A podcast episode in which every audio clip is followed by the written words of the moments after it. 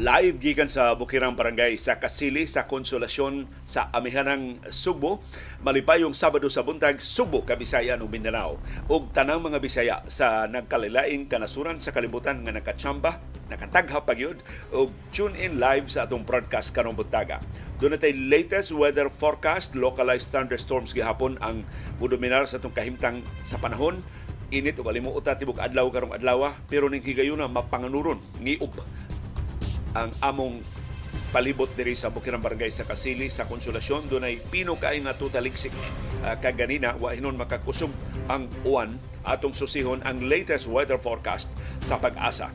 Samtang maayong balita dunay mga pangagpas ang mga eksperto sa industriya sa lana nga muus-us ang presyo sa gasolina, sa krudo ug sa kerosene unya sa Martes sa sunod semana.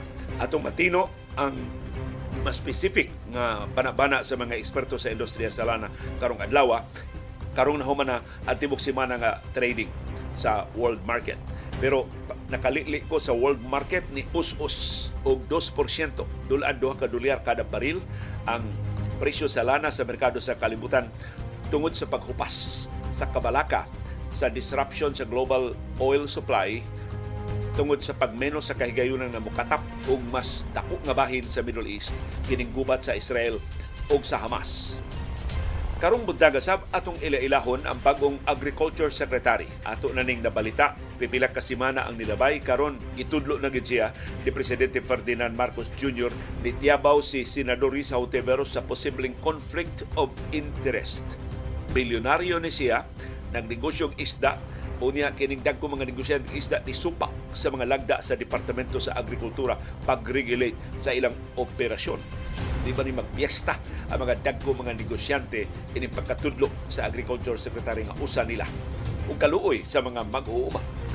Ang ilang interes mamiligrong mas mapasagdan karon nga oligarch ang magduma sa atong Departamento sa Agrikultura o karong buntaga sab doon natay latest figures sa COVID-19 nga gireport sa Central Office sa Department of Health. Wa na ni sila bagong figures sa weekend, wa sila bagong figures sa holidays. Ya taas-taas man ang holidays karon pa sila gahapon pa sila nakabalik og report sa bag-o mga kaso pero nagpabiling ubos ang atong bag-o mga kaso sa COVID-19. Og gipahibaw sa Commission on Elections nga ipagawas na sunod semana ang ilang resolusyon ining importante, kontrobersyal kaayo nga petisyon patok sa Smartmatic. Grupo sa mga IT experts din sa Pilipinas nitumbok nga ang Smartmatic nahimong kahimanan sa pagpanikas, pagmaniubra sa niyanging eleksyon busa angay i-disqualify sa pagsubasta sa bagong automated election system nga gamiton sa 2025 elections. Ibasura ba ang petisyon sa COMELEC or ilan ni ipatibabaw o i-disqualify ang Smartmatic? ato ng susihon karong buntaga. Karong buntaga sab kining seryoso kaayong pangangkon sa hefe sa armadong kusog sa Pilipinas, way nang intriga ini, way mga dagmarites ini, siya mismo mo ini angkon si General Romeo Browner Jr. nga dunay mga sundao nga gipang-recruit para kodita. Batok ni Presidente Ferdinand Marcos Jr.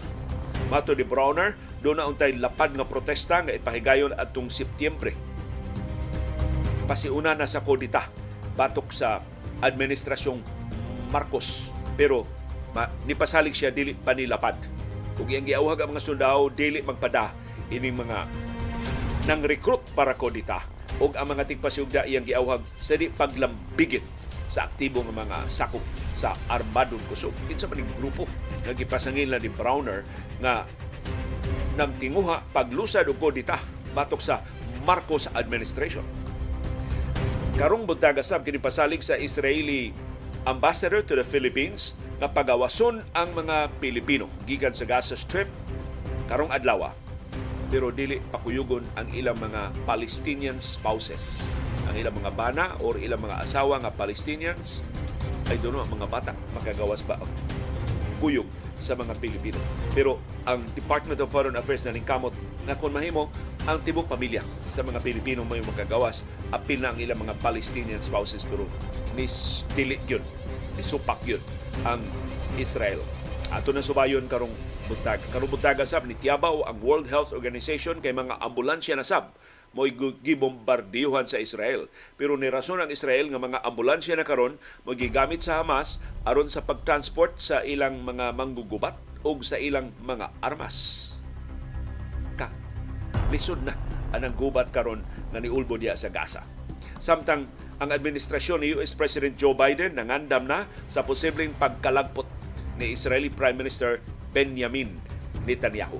Kumbinsido si Biden na si Netanyahu pila na lang kasimana o kabuan ang nahibilin sa pwesto, ikaw man ang gubat sa Gaza, mapalangpot ni si Netanyahu kay iya man ning responsibilidad nganong nalutsan ang Israel sa labing dugoon nga pagpangatake sukad masukad sa iyang kasaysayan bisan sa pang, pangangko ni Netanyahu nga siya may labing takos nga manalipod sa Israel gikan sa iyang mga kaaway nga mga terorista. Ug sa atong viewers views ang inyong mga opinion sa mga isyong natuki o wa matuki sa atong mga programa.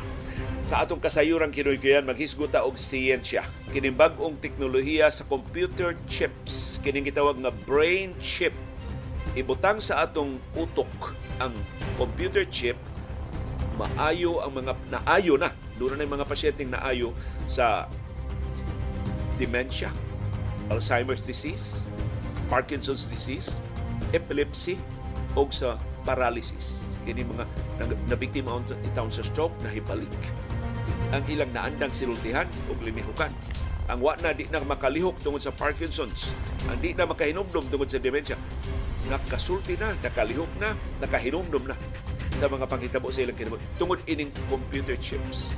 Pero ang atong kuy-kuy karubuntaga, magsentro sa panginahanglan pag-charge sa computer chips. Ang unang paagi pag-charge, kuhaon na sab ang computer chips gikan sa utok niya i-charge. so, magsiging opera, abli sira, abli sira sa o sa pasyente aron i-charge ang computer chip. Karon ay breakthrough nga nahitabo. Mahimong i-charge ang computer chip wirelessly. Wa na limit ang teknolohiya pag-ayo sa atong mga sakit mo na itong kuy-kuyon karong buntaga.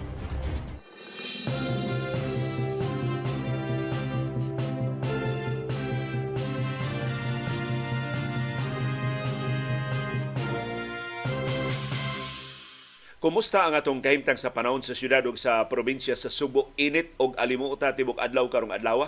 Pero hangtod ning orasa nagdoom ang among palibot diri sa Bukirang Barangay sa Kasili sa Konsolasyon dunay gamayng taligsik samtang nagtrabaho ko kaganin ang kadlawon pero wa makakusog ang uwan. Matod sa pag-asa, ang syudad ug ang probinsya sa Subo mahiagom gihapon og mapanganuron ngadto sa mapanganuron kaayo ang atong kalangitan. So posible dili ni dagom pero baga nga panganod mao ini habol og wa pa kapakita ang adlaw hanto ning orasa diri sa among nahimutangan sa amihan ng Subo. Dunay patak-patak nga pag-uwan, pagpanugdo o pagpangilat tungod sa localized thunderstorms. Mausab ni ang kahimtang sa panahon sa atong silingan nga mga probinsya sa Bohol, sa Negros Oriental ug sa Siquijor sa tibok Central Visayas ug mausab ni ang kahimtang sa panahon sa Western Visayas, Bacolod, Iloilo, Gimaras, Aklan, Antique, Rojas, Capiz, ug uban pa nga bahin sa Western Visayas. Mausab ni ang kahimtang sa panahon sa tibuok Mindanao, apil na sa Northern Mindanao, Western Mindanao, Southern Mindanao, Central Mindanao. Parihat ang kahimtang sa panahon mausab ang kahimtang sa panahon sa Metro Manila, Quezon City, Manila City, Makati City, Paranaque City, Taguig City, Valenzuela City. Parihat ang kahimtang sa panahon sa Tibok Metro Manila, localized thunderstorms ang mudobinar. Tibok adlaw karong adlaw. Ang Eastern Visayas, ang atong silingan ng mga probinsya sa Leyte, Southern Leyte, Biliran, Samar, Northern Samar ug Eastern Samar, lahi ang ilang kahimtang sa panahon mas uwanon sila nato karong adlaw tungod sa trough o extension o hinungaw sa low pressure area nga naa sa gawas sa Philippine Area of Responsibility pero dunay epekto maka, makaabot din sa silangang kabisayan ang iyang hinungaw. Maka mahiagom sab sa hinungaw sa tupa mas dako sa magkahigayonan sa uwan sa Caraga region nga naglakip sa syudad sa Butuan. Uwanon na ba ng Butuan? Yata na Butuan inig uwan. Mubaha kay ubos man sa sea level ang downtown sa Butuan. So good luck sa taga Eastern Visayas ug sa Caraga pagbantay mo mas dako ang kahigayonan sa pag-uwan kay mahiago mo sa trough o extension o hinungaw sa low pressure area. Suhain naman ang amihan na wa ang amihan. Sa ikaduhang sunod-sunod nga adlaw wa ikita ang amihan sa bisan asang bahin sa Pilipinas. Ang share line kanang panag-abot sa init nga hangin sa Pasifiko ug sa bugnaw nga hangin amihan ni Saka ngadto sa northern section sa northern Luzon. So tuwa na siya sa tumoy nga bahin sa Luzon. Tuwa dito ang share line. So ang atong amihan naa sa gawas sa teritoryo sa Pilipinas. Ato paabuton sa musulong nga mga adlaw. Hinaot pa unta. Mo kanaog siya pagbalik sa Luzon. Unya mo dailos na dinhi sa ato sa Visayas o molahos na gyud sa Mindanao. Kaya pasalig sa pag-asa karong buwan sa Nobyembre makatagamtam na ta sa mas bugnaw nga temperatura. Hopefully mas komportable nga temperatura da sa bugnaw nga hanging amihan. Kining hangin gikan sa Siberia o gikan sa China nga padung nato dinhi sa Pilipinas ato ng paabuton sa mosunod nga mga adlaw kining amihan taas-taas pa ni hantod pa ni Enero o Pebrero makomplikar lang kay madungan sa El Nino nga gawa sa kauga magdasab og mas init nga temperatura. Ug kining El Nino makapakusog ni ining duha ka mga bagyo gipangagpa sa pag-asa nga makasud sa Philippine Area of Responsibility o posible makalandfall gani nato dinhi sa Kabisayan ug ingon man sa Luzon atong padayunon sa pagpaniid ang atong kahimtang sa panahon. Palihog i-share di sa atong comment box kung sa aktual ninyo nga kahimtang sa panahon o aron mas mulapad pag mas masumpay sa at aron ato masumpay sa latest weather forecast sa pag-asa o mas mapalapdan pagyud ang atong pag-aninaw sa atong palibot.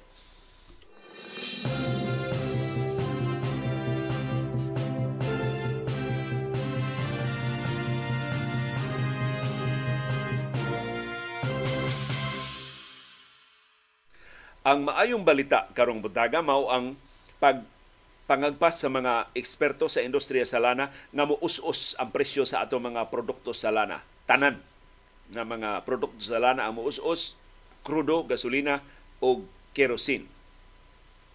Matod sa mga opisyal o eksperto sa Department of Energy o sa oil industry, mao ni ilang initial Kay Biyernes pa man gahapon, doon naman may katapos ang adlaw sa trading, initial pa lang ni nila nga bana-bana. Pero laslas, siguro sila doon na laslas sa presyo sa mga produkto sa lana unya sa Martes.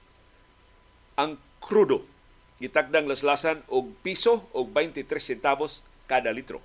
Ang gasolina, gitagdang laslasan mas gamay og 62 centavos kada litro. Ang kerosene, gitagdang laslasan og piso og 4 centavos sa kada litro. Ang maayong balita, akong gisiguro li ang world market dahil sugod sa atong programa karong buntaga og nabantang sa akong mga mata ang pagtibugsok sa presyo sa lana sa merkado sa kalibutan. Kapin 2%, so kapin 2, 2 dolyares, duha ka dolyar kada baril ang tibugsok sa presyo sa lana. Doon natin viewer nga ni Buyag, ayo gamit ang tibugsok liyo, us-us lang. kanang us-us, kanang gamay nga us-us, mo na us-us, kanang dako nga us-us tibugsok ang ana na or tidlum mo ni pag-distinguish ba kay kun us-us lang nga 5 centavos us-us ra na. Di na tibugsok ng 5 centavos.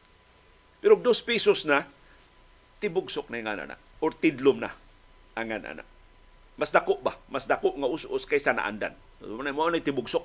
Mo na tidlum ang og dako na jud kayo 5 pesos 6 pesos na ang us-us sa presyo na. Ang nga na lugapak na. Kada bang nabundak na gyud paubos ba ang presyo sa lana. So pasayloan na lang, gamit ko mga termino aron mahimong mas picturesque, aron mas mas makahulagway sa tinuod nga panghitabo, mapresyo man, mauban man mga panghitabo sa ato palibot. So nitibugsok og kapin 2% ang presyo sa lana kagahapong adlaw kay ang supply concerns ang kabalaka nga ma-disrupt ibanan ang kalibutanong supply sa lana tungod sa napaninggubat sa Israel ug sa Hamas na ibanan. Kumbinser ang mga oil traders na pakalma ang sitwasyon diha sa Israel ug sa Gaza tungod sa pagtugot na sa Israel makasud na ang mga ayuda ngadto sa mga sibilyan ug sa pagtugot na sa Israel nga makagawas na ang mga langyaw, apil na ang mga Pilipino ug bisan ang mga Palestinians nga masakiton. Nga grabe ang kahimtang di na maatiman tungod sa kakuwang og medical supplies sa mga ospital sa Gaza. So mao na ang rason ngano nga posibleng may dayon ang us-us sa presyo sa lana nga gitakda sa mga eksperto sa industriya sa lana unya sa Martes sa sunod semana. Hinaot paunta.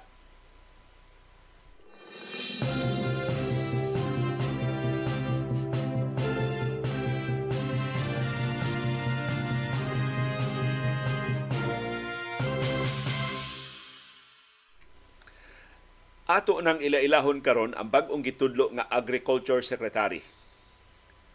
Nasibya na ni nato pipila ka semana ang nilabay, iyangan maunay gihisgutan karon natuma na tinuod gyud itong planos Malacañang nga bilyonaryo, oligarch mo itudlo nga bagong kalihim sa Departamento sa Agrikultura. Nadako kay ni baligo Kay ang DA, ang iyang biggest constituency mao ang mga mag-uuma ug ang mga mangingisda, ang labing kabus sa atong katawhan. So, angay lang unta nga ang mangu sa DA, mangu sa pagtakda o mga lagda para sa marginalized sector sa atong katilingban, mao ang ilang representante or at least dunay kasinatian sa pagpanguma sa pag pangisda or nas dunay organisasyon nga naglihok para nila. Pero wa, ang gitudlo ni Presidente Ferdinand Marcos Jr. mao ang representante sa sektor nga nagpahimos sa mga mag-uuma o sa mga mangingisda. Nahimo na ni silang bilyonaryo samtang ang mga mangingisda nagpabiling uyamot. Samtang ang mga mag-uuma nagpabiling timawa. Suma, kining gitudlo nga agriculture secretary na bilyonaryo ni tungod sa iyang negosyo sa pangisda ug sa panguma. Pero ang iyang mga mag-uumag mga mangingisda rabanit siya burot perting dakuan niya ginansya. Perting laparan na karon siya negosyo global na ang iyang negosyo. Ug ang iyang premyo appointment isip agriculture secretary. Ang iyang biggest contribution sa administrasyon Marcos kaila sila sa mga bata pa. Karaan ni sila managhigala. Labaw tanan, siya usas kinadak-an og amot sa kampanya ni Marcos sa eleksyon presidensyal sa 2022.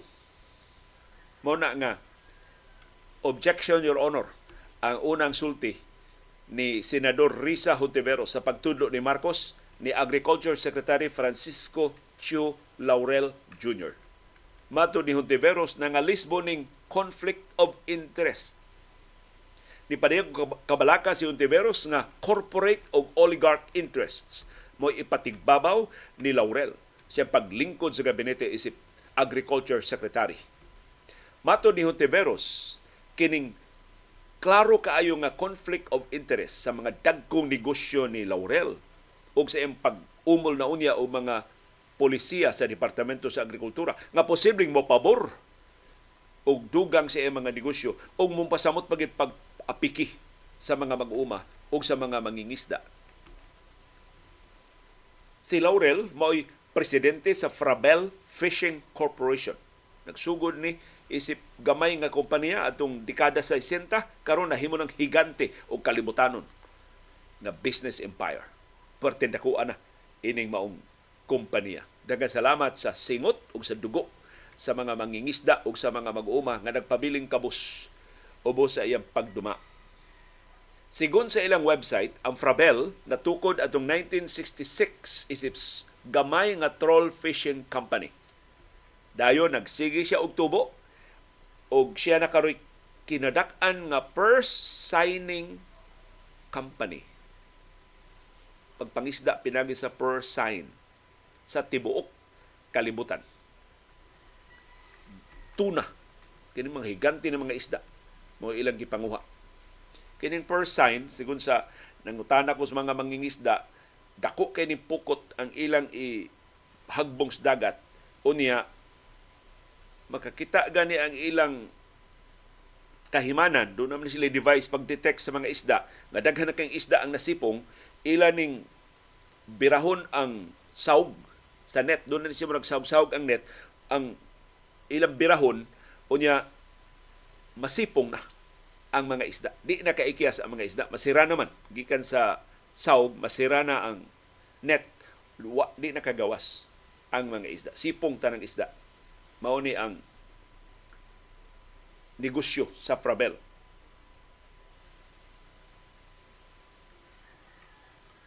Matod ni Hontiveros, mao ni iyang gikabalaka nga conflict of interest. Kay ang mga commercial fishing businessmen sama ni Laurel ni supak sa mga lagda sa Departamento sa Agrikultura pag-monitor o pag-regulate sa ilang operasyon. At aron nakakita ba ang DA kung sa nakadaghan sa mga isda nga ilang nakuha, wa ba sila mag-overfishing? Wa ba sila mag wa ba nila hutda mga isda sa kadagatan nga di na intawon makapanganak pagbalik? gisupak nilang laurel o sa uban dagko mga pangisdaan. Ayaw may regulate. Di sila pa-regulate sa Department of Agriculture. Mato ni Teveros, I firmly believe that the government's commitment to food security and environmental protection should not be compromised for corporate and oligarch interests. So hinaot ang regulation sa DA, magbutang sila og device sa mga pangisdaan aron makadetect kung asa silang dapitan ng isda, pila ka isda ang ilang nakuha, dili na supakon ni Laurel. Kay iya nagisupak sa diha pa siya sa private sector, karon wa na daganan. Siya na may magbuot, ipatuman banigdi karon nga siya na naglingkod sa Departamento sa Agrikultura. Ingon sa Tiveros ilang paabuton nga moatubang si Laurel sa Commission on Appointments aron matuki kining objectionable nga mga bahin sa iyang pagkatudlo isip Agriculture Secretary na posibleng makaapektar siyang kapasidad pagtuman siyang trabaho sa pag-umol o mga lagda sa Departamento sa Agrikultura taliwa sa iyang higante nga mga negosyo sa pangisda o sa panguma. Sa samang higayon, si Ontiveros naglaom nga ang pagkatudlo ni Laurel makatubag sa daghan na kayong dugay na kayong mga problema sa Departamento sa Agrikultura. Naglabigit sa kakuwang og suporta ngadto sa mga mag-uuma kakuwang og suporta ngadto sa mga mangingisda o sa ubang naglihok sa agricultural sector. Mato de Ontiveros, ang ayang atimanon dayo ni Laurel ang mga gibuhaton nga wa matuman ni Presidente Ferdinand Marcos Jr., namely ang pagpaubos sa presyo sa mga produkto sa agrikultura, ang pagpalambo sa produksyon sa agrikultura, ug labaw sa ran pagpalambo sa kita sa mga mag-uuma o sa mga mangingisda laing angayang tutukan ni Laurel ang laing wa mahimo ni Marcos sa kapins tuig niya pagduma sa Department of Agriculture ang pagbungkag sa mga kartel na perte ng liguna o posible gani nga dunay mga koneksyon sa administrasyon. Sila ay nagkontrolar sa importasyon, sa distribution, sa pagtakda pilay supply, pagtakda pilay presyo sa mga produkto sa agrikultura diya sa kamerkaduhan. Naisip tubag sa mga reservations ni Hontiveros, gipahibaw sa Presidential Communications Secretary nga si Cheloy nga si Laurel ni divest na sa iyang mga interes sa iyang mga kompanya. So si Presidente, si Haring Gangi sa higante nga kompanya sa Frabel, niabot na ganit sila land development, appeal na sila sa energy supply, daghan na kay mga negosyo nga ilang giapilan, kalit lang siya biya. Kay gitulo na siya isip Agriculture Secretary. Now, of course, there is a whole world of difference sa pagbiya sa papel o sa actual na pagbiya sa iya mga negosyo.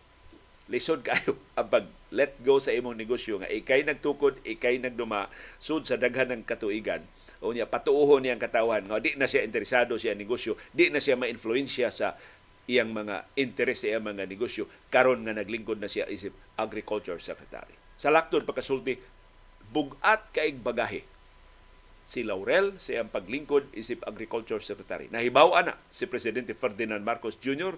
pero mas kusog, mas ispisog ito ning bira sa ilang panaghigala, sa ilang kasuod, na bisan sa nag syagit na mga timaan sa conflict of interest, iyag yung gitudlo ang iyang higala, ang iyang political donor, ang oligarch o ang bilyonaryo diha sa Departamento sa Agrikultura. Atong tan-awon unsa intay dangatan sa atong mga mangingisda o mga mag-uuma.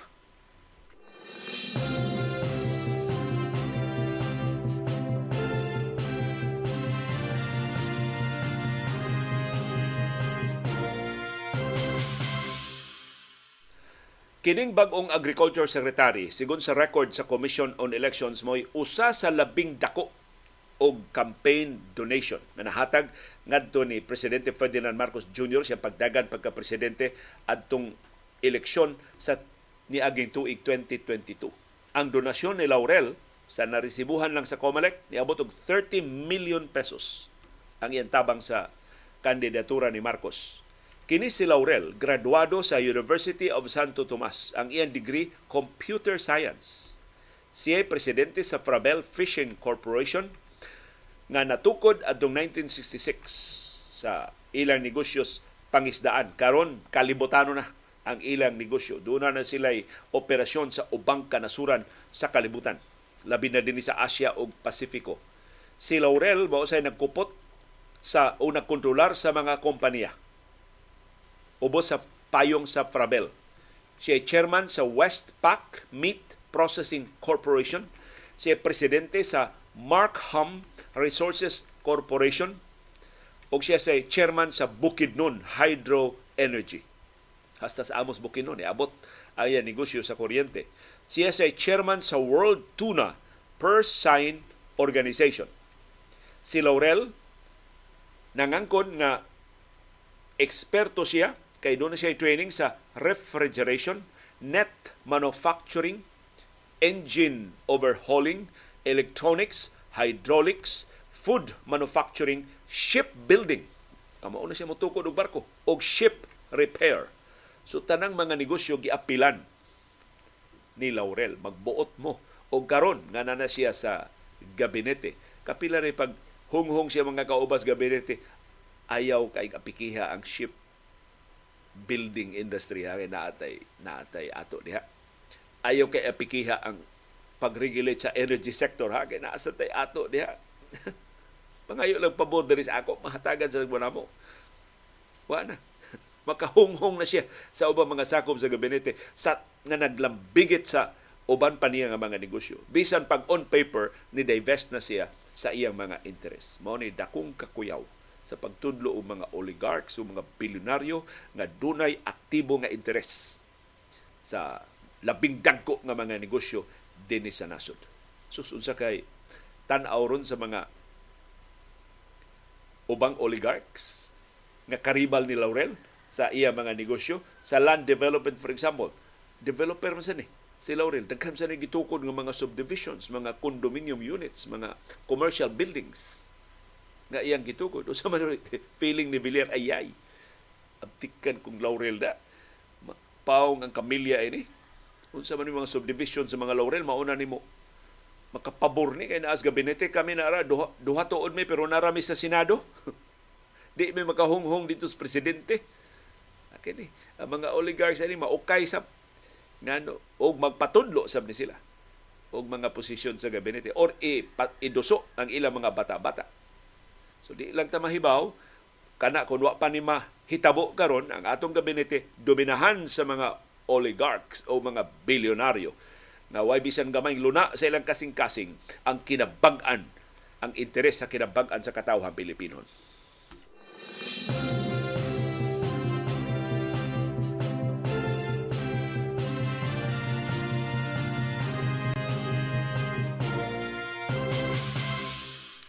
Ang maayong balita karong buntaga mao ang pagpabiling ubos sa atong bag-o mga kaso sa COVID-19 bisag dili na kada adlaw ang report sa Department of Health. Wa sila report sa weekends wa sila report sa holidays. Pero sa panagsa nila nga report makita nato nagpadayon ang downtrend nagpadayon ang kaubos sa bag-o mga kaso sa COVID-19 hinaut Gitarong gihapon ni sa pag-ihap. Matod sa Department of Health, doon natay 120 kabag o mga kaso sa COVID-19 sa Tibok, Pilipinas gahapong adlaw. Ang active cases niabot og 2,792. So, less than 3,000 ang mga pasyenteng nahibilin sa itong mga ospital o isolation facilities sa Tibuok, Pilipinas. Dini sa ato sa Subo ug Central Visayas, single digit ang atong bag o mga kaso sa COVID-19, pito ra ang atong bag o mga kaso sa COVID-19 gahapong adlaw sa tibok Central Visayas. Ang kinadaghanan, more than half naa sa Cebu Province, upat ang bag o mga kaso sa COVID-19. Sa Cebu City, usa ang bagong kaso. Lapu-Lapu City, usa ang bagong kaso. Mandawi City, usa ang bagong kaso sa COVID-19. Why bagong kaso sa COVID-19 sa Bohol? Why bagong kaso sa COVID-19 sa Negros Oriental? Wa say bagong kaso sa COVID-19 sa Sikihor. So pulo sugbo kining pito ka bagong kaso sa COVID-19 gahapong adlaw. Ang atong active cases sa tibok Central Visayas nagpabiling kapin sa gatos 124 ni us-usog jutay kikapin man ni 130 sa nangagi nga mga adlaw. Ang kinadaghanan og active cases mao gihapon ang Cebu Province dunay 31, ikaduha ang Cebu City dunay 30 ka-active cases. Ikatulo ang Bohol, dunay 29 ka-active cases. Ikaupat ang Negros Oriental, dunay 12 ka-active cases. Ika lima ang siyudad sa Lapu-Lapu dunay siyam ka-active cases. Tabla sila sa Mandawi, dunay sa siyam ka-active cases. Ang ikapito mo kinaggamyan og active cases. Upat na lang ka mga pasyente ang nahibilin sa ilang ospital o isolation facilities ang atong silingang probinsya sa ug isla sa Sikihor. So palihog, di lang una tamo kumpiyansa, di lang una tamo makalimot sa atong pag-observe sa minimum health protocols kay mao na atong panagang di lang batok sa COVID-19 hasta ining nisaka nga mga kaso sa flu sa nakalilibahin sa Pilipinas. Padayon ta nga mosulob sa atong face mask sa crowded areas. Padayon ta nga mulikay sa wakinhanglan nga mga tapok-tapok ug padayon ta nga mumaymay tabang pagbadlong sa wagi kapuslanan nga mga kiat-kiat.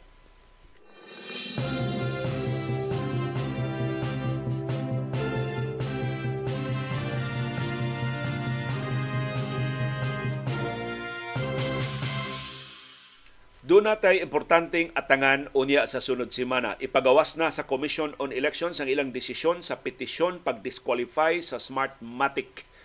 Aron di na siya maka-appeal sa pag-provide sa autom- automated election system sa 2025 election sa Mayo sa 2025 puhon kano sa magpili tag bag-ong mga mayor, bag-ong gobernador, bag-ong kongresista katunga sa mga senador o mga party list representatives. Matod sa COMELEC, ilan ang gidraft ang ilang resolusyon, so doon na sila desisyon, i-draft na lang ang ilang resolusyon o niya ipresentar ni atol sa ilang unbank session o niya sa sunod semana. Mato ni COMELEC Chairman George Garcia ang draft resolution ipresentar unya sa Miyerkules kanu sa mag-meeting unbank ang mga komisyonado sa COMELEC. Ug atol sa ilang meeting, mahimong ilang aprobahan, mahimong ang ilang isalikway ang maong draft resolution. Sayo karong si Manaha ang COMELEC ni abli na sa bidding sa 18.8 billion pesos nga lease contract sa bag-ong automated election system. Take note, lease contract na lang. Di na ta mamalit og bag-ong mga vote counting machines ato na lang abangan ang mga vote counting machines. Aron dili na maproblema ang COMELEC sa maintenance sama sa gihimo karon giayom-ayom kanang karaan na kay nga mga vote counting machines unya nagsige na lang og palyar kay 2010 pa ba na unang gigamit. So 13 years old na kanang mao mga vote counting machines inig gamit ana sa inig eleksyon sa 2025 kun simbako mao lang gihapon ay gamiton kay di maaprobahan ang budget sa Commission on Elections para sa pagpangandam sa 2025 elections mag silver anniversary na. Kining mao mga vote counting machines. So hopefully mas bag-o mas kasaligan ang mga vote counting machines kun abangan na lang sa COMELEC para sa 2025 midterm elections. Matud ni COMELEC Chair George Garcia nga bisag unsay desisyon sa COMELEC i-reject man o i dawaton man ang Smartmatic sa bidding barug gihapon ang iyang duha ka tanyag ngadto nilang General Eliseo Rio o sa mga petitioners. Una, ablihan ang mga ballot boxes nga ilang pinili So silang Rio o kaubanan may magpili unsa nga mga ballot boxes ang ablihan. Iphon pagbalik ang tanang balota nga asod sa mga ballot boxes as in ang physical ballots mo iphon dili ang digital copy. Ang physical ballots yun katong balota nga atong gishadan atong Mayo sa niaging tuig mao toy iphon pagbalik. Silang Rio mo ipapilion. Matod ni Garcia, we would like to find out the truth para hindi naman lagi lang, lang tayong may agam-agam. Doon ako nung mahibilin ng mga pagduda. Nagbukas na nga ng balota dati sa random manual audit, edi mag-open po ulit siguro tayo ng ganyan at the expense of the commission. So ang gasto ining recount dili silang Rio o kaubanan. Ang COMELEC mo mo gasto aron lang pagmatuod nga ang resulta sa 2022 elections nga gitransmit sa mga vote counting machines ditakdo sa aktual nga mga balota. O silang Rio mo mupili. Ambot doon na bay reaksyon silang Rio ini mo tanyag ni Garcia or maybe wa pa sila kakita og panginahanglan sa pag-react kay ilang gipaabot ang resolusyon sa ilang main petition pag-disqualify sa Smartmatic. Laing sugyot ni Garcia aron makumbinsil sila makumbinsil silang Rio nga wa binuangi ang eleksyon sa niaging tuig. Mao nga iprinta nila ang mga ballot images gikan sa SD cards nga naa karon sa Bangko Sentral ng Pilipinas. Kay katong tanang balota na nisud sa vote counting machines, giscan man to. Kini mo mga vote counting machines, scanner sa na siya scanner. So ang tanang balota doon ay digital image. O kini mga digital images naa ni sa mga SD cards nga gideposito sa Bangko Sentral ng Pilipinas kansang seguridad mas maayo kaysa ubang mga ahensya. Wa man kita ka, kabantay nga ang Bangko Sentral ng Pilipinas na hack, wa man kabantay ang Bangko Sentral ng Pilipinas gilungkab, mas gilngig ng ila seguridad. Mao nang tanang importanteng mga butang sa gobyerno apil ng atong printing kwarta naa sa Bangko Sentral ng Pilipinas. Hasta atong national ID naa sa Bangko Sentral ng Pilipinas. So hasta atong SD card sa eleksyon nga nagrepresentar sa tanang mga balota nga niagi sa mga vote counting machines naa sa Bangko Sentral ng Pilipinas. Ingon si Garcia, mahimong kami mo printa, ang kumalik gihapon mo gasto. Aron napay ablihan pa ang mga balota, napay SD cards, daghan na kay kapasikaran silang Rio sa pagkumparar gitsupi ba o sakto ba ang resulta sa eleksyon. Ang petisyon batok sa Smartmatic gipasaka ni kanhi DICT Secretary Eliseo Mijares Rio Jr. Mo ni kinatibuk angan ni General Rio. Ubang mga petitioners ang kanhi COMELEC Commissioner nga si Augusto Cadelina Lagman ug ang mga IT experts nga silang Franklin Failoga Isaac ug Leonardo Olivera Uduno. Gipasaka ning maong petisyon adto pang Hunyo 15 karon pang bag-o sugdi og husay sa COMELEC and hopefully mahukman na nila unya sa sunod semana. Atong atangan, importante kining desisyon kung i-disqualify ang Smartmatic, malipay ang ubang mga IT service providers nga maka maabli ang merkado, makadama sila, maka-offer sila sa ilang kaugalingon nga mga teknolohiya pag-automate sa national o local elections unya sa 2025.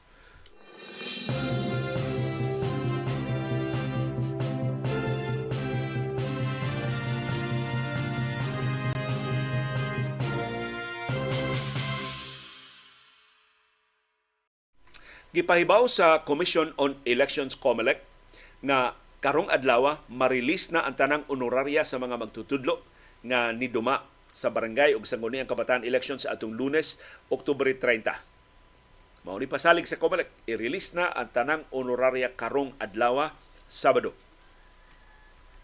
Matod sa Commission on Elections, palabuan pa nila ang requirement sa balaod sa pag-release sa honoraria sa mga magtutudlo. Kay ubos sa balaod, ang COMELEC dunay 15 days human sa eleksyon sa pag-andam o pag-release sa honoraria.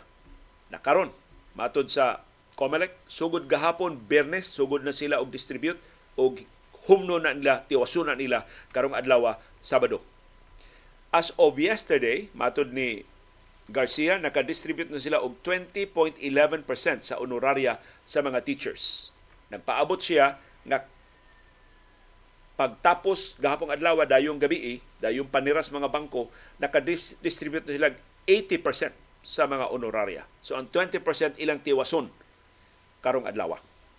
Mautong wa dayon ma-release kay takos unta kuno dayon unta ang COMELEC mo release immediately after sa BSKE atong Martes October 31 pero naangan na to kay holiday man pag-ugma November 1, holiday pa gyud pagka November 2. Nibalik og trabaho ang mga bangko, abli ang mga bangko pagka gahapong adlaw na November 3. Mao nang karon pa kunong adlaw nila ma kompleto sa pag-release ang honoraria sa mga magtutudlo. Nahinaot mga magtutudlo, hatagi mi og feedback. Ma'am Joy ang kahas ug ubang mga magtutudlo na kaserbisyo sa niaging eleksyon nakadawat na ba mo sa inyong honoraria? Kung wa pa paabuta karong adlaw hatagi sa mig feedback palihog madawat ba ninyo karong adlaw kay ang pasalig sa COMELEC 100% sa mga magtutudlo nga ni serbisyo sa niaging eleksyon makadawat na sa ilang honoraria karong adlaw. Ang labing dugay karong adlaw, Nobyembre 4 adlawng Sabado. Ug angay lang nasayuhon kay do na bay anay income tax unya wa bayay overtime pay in town ang atong mga magtutunyo niya langay-langayon pa gyud so kung matinuod ni pasalig sa COMELEC bintaha na lang pero dili itahan sa mga magtutundo ang ilang auhag nga hatagag overtime pay kadto itong nagtrabaho more than 24 hours o i-exempt sila sa income tax. Kay kagamay para sa kita in town sa mga magtutudlo o kabugat sa ilang trabaho. Nganong gipasapasa man sila. Mura man og importante kay ilang serbisyo atol sa eleksyon liwas eleksyon wa na sila lami. Wa na sila overtime. Pahamtangan gihapon sila income taxes sa Bureau of Internal Revenue hinaot ang mga nakalilain mga ahensya maglingkuray ba kadako sakripisyo sa ato mga magtutudlo imagine kung kadtong pag-withdraw sa mga magtutudlo sa Bangsamoro Autonomous Region sa Muslim Mindanao wa sila mo serbisyo sa eleksyon hasta dito sa Abra, wa sab sila mo serbisyo sa eleksyon. Kung manakod to sa ubang bahin sa Pilipinas, kinsa may muduma sa eleksyon? Ang muduma sa eleksyon, mga private school teachers, labaw na. Wa na sila maanad. Doon na sila ilang kaugalingon nga mga gimbuhaton. Ya, pila raman ang mga public private school teachers ikumparar sa pri- public school teachers. So hinaut makarealize ba ang COMELEC o ang administrasyon? Unsa ka importante ang mga magtutudlo? Usahay gud kay naa man diha di nato sila mamiss. Pero simba ko mawa ang ato mga public school teachers kinsa may mupuli? Mga pulis? Mga sundao di ka magkurog mga butante magbutar nga mga pulis mo nagduma sa presinto sigaan sila sa mata labi na og magtakin gihabog mga armas so importante kaayo ang ato mga public school teachers daghan daghang mga mo question sa ilang kaligdong, daghang mo question sa ilang katakos, pero imagine ang eleksyon kung why public school teachers. Kinsay mo duma sa eleksyon. Kinsay mas kasaligan kaysa mga public school teachers sa pagduma. Mga trabahante City Hall, mga trabahante sa munisipyo mo duma sa eleksyon, nadaog mga incumbent. Mas kadudahan ang ilang integrity. So palihog atong tanaw na bigger picture unsa kadako ang tampo sa itong mga public school teachers sa pagpahigayon sa eleksyon ato silang hatagan sa labing tukma nga mga compensation, mga suhulan o mga benepisyo.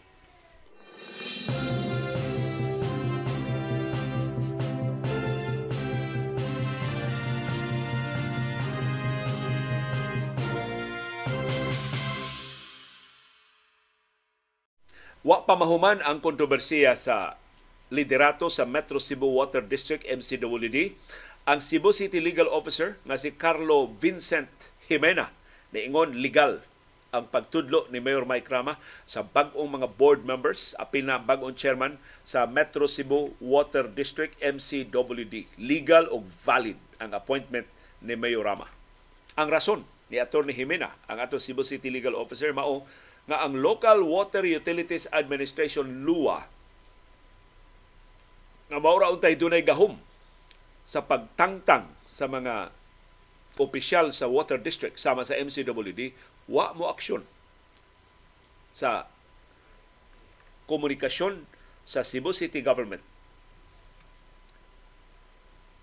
O gigamit nila ang Republic Act 11032 o ARTA na niluwat og memorandum circular atong 2020 na ang pagtangtang sa mga board members sa MCWD deemed approved na sa luwa tungod sa ilang inaction. So gisubay ni Jimena nga ang ilang komunikasyon ngadto sa luwa na dawat sa luwa adtong August 17 Niauhag ang Cebu City Hall sa maong komunikasyon sa luwa sa pagluwat og Certificate of No Objection sa pagtangtang ni Dalus, ni Joey Dalus, isip chairman, og sa duha ka mga sakop sa board sa MCWD nga silang Miguelito Pato og si Jodelin Seno. Pero ang luwa, wa mutubag sa suwat sa Cebu City Government sa gitakda nga panahon. So matod ni Jimena, tantamount ni og automatic nga approval sa ilang request. Nataktak na si Dalus og duha ka mga kauban.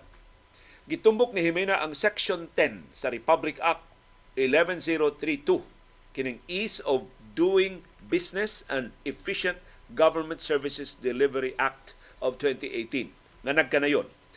If a government office or agency fails to approve or disapprove an original application or request for the issuance of a license, clearance, permit, certification, or authorization within the prescribed processing time, said application or request shall be deemed approved provided that all required documents were submitted and all fees and charges were paid. So mato ni Atty. Jimena ang luwa ubos ini mao balaod gihatagan og tuto ka working days pag-aksyon sa aplikasyon. Kay ang ilang aplikasyon kuno considered man nga simple construction. Pero mutubo ang ang lugway ngadto sa 7 days para sa complex documents. Ang kinatasaan 20 days para sa highly technical documents. So, ingon si Mina, ipha ko no, pila na kaadlaw, August 17 hangtod October 31. Kano sa gitudlo ni Mayor Mike Rama ang bag-o mga board members sa MCWD. Lapas na sa 20 days. Kung ako tuod gikwenta, 75 days na from August 17 to October 31. Sa ato pa kapin duha ka. Duha og tunga ka buwan in fact ang nakalabay na. So ingon ni Himina sakto na ang lugway og deemed automatic approval to sa ilang pagtangtang sa mga sakop sa board sa MCWD. Silang dalus og duha ka mga kauban hisgutan sab ni ato ni Jimena ang Section 7 sa Anti-Red Tape Authority o ARTA Memorandum Circular 2020 na naglatid na aprobado na kung way aksyon ang hingtungdan ng mga ahensya. Kaya ang luwa ko no subject man sa ARTA, subject sa ubang mga balaod sa Pilipinas. Kining pamahayag ni Cebu City Legal Officer Jimena giluwatan ni atol sa interview sa CDN Digital. Pero si Dalus, pabiling na insister. Siya gihapon chairman sa MCWD. Illegal ang appointment ni Rama sa mga nipuli nila sa MCWD board. I don't know. Na, report pa ba si Dalus physically siyang opisina sa MCWD o wa na pakita si Dalus kay retired General Rabani gituyo sa tining Mayor Mike Rama nga retiradong general mo ipuli ni Dalos aron magpanuko na si Dalos sa pagpilit sa iyang pwesto.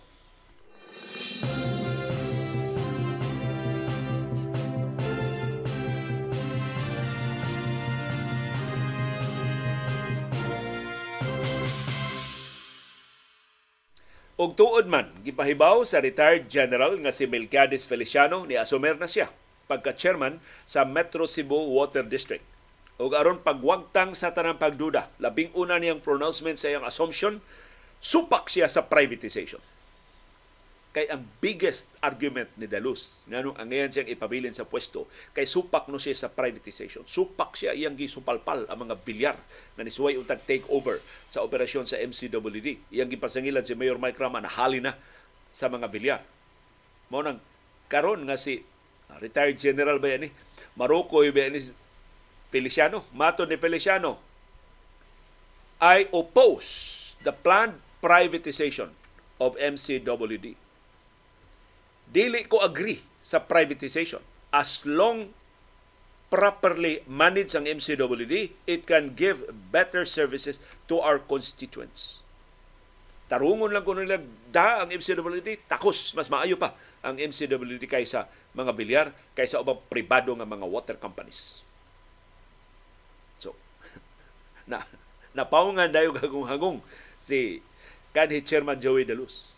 Ang iyang argumento, ang iyang paghadlok sa mga Subuanon, hala, bantay mo, tangtangon gani ko sa MCWD, ba private yun na, mabilyar gina ang MCWD. Gibso palapal na yun ni Feliciano. Atong bantayan sa ni Feliciano, tiyali og pasakay raning iya, pero kabahin ni sa script nga siya ibutang diha aron pag-facilitate sa pag-take over sa mga bilyar o sa ubang mga water company sa operasyon sa MCWD. Nganong supak ta dili ni personal batok sa mga bilyar kasagaran sa water districts nga gi-take over sa mga bilyar ni mahal ang bayranan ni bahar ang serbisyo. Lubog ang tibok tubig dito sa Bacolod ay. Lubog ang tubig dito sa Tacloban. Lubog ang tubig sa ubang mga probinsya nga ang mga water districts gi pulihan na pagduma sa mga bilyar. Ni dako pag-ayo ang ilang ginansya, ni bati pag-ayo ang serbisyo sa tubig ngadto sa ilang mga konsumidor. Mao nang dita uyon supak ang mga subuanon na manghilabot ang mga bilyar sa operasyon sa Metro Cebu Water District. Sa samang higayon, niingon si Feliciano, iyang pasaligan ang mga subuanon, muhimo siya dinalian nga mga lakang pag-address sa water supply ubos sa iyang liderato. Ingon si Feliciano, so wa pa siya itudlo ni Miorama, nagtuon na siya. so gipindutan na ni Miorama, bantay-bantay diha Milquiades. General Milquiades. Ikay ako itudlo sa MCWD. Tuon siya sa operasyon sa MCWD. Ni saad siya nga iyang hatdan og dugang tubig ang marginalized communities.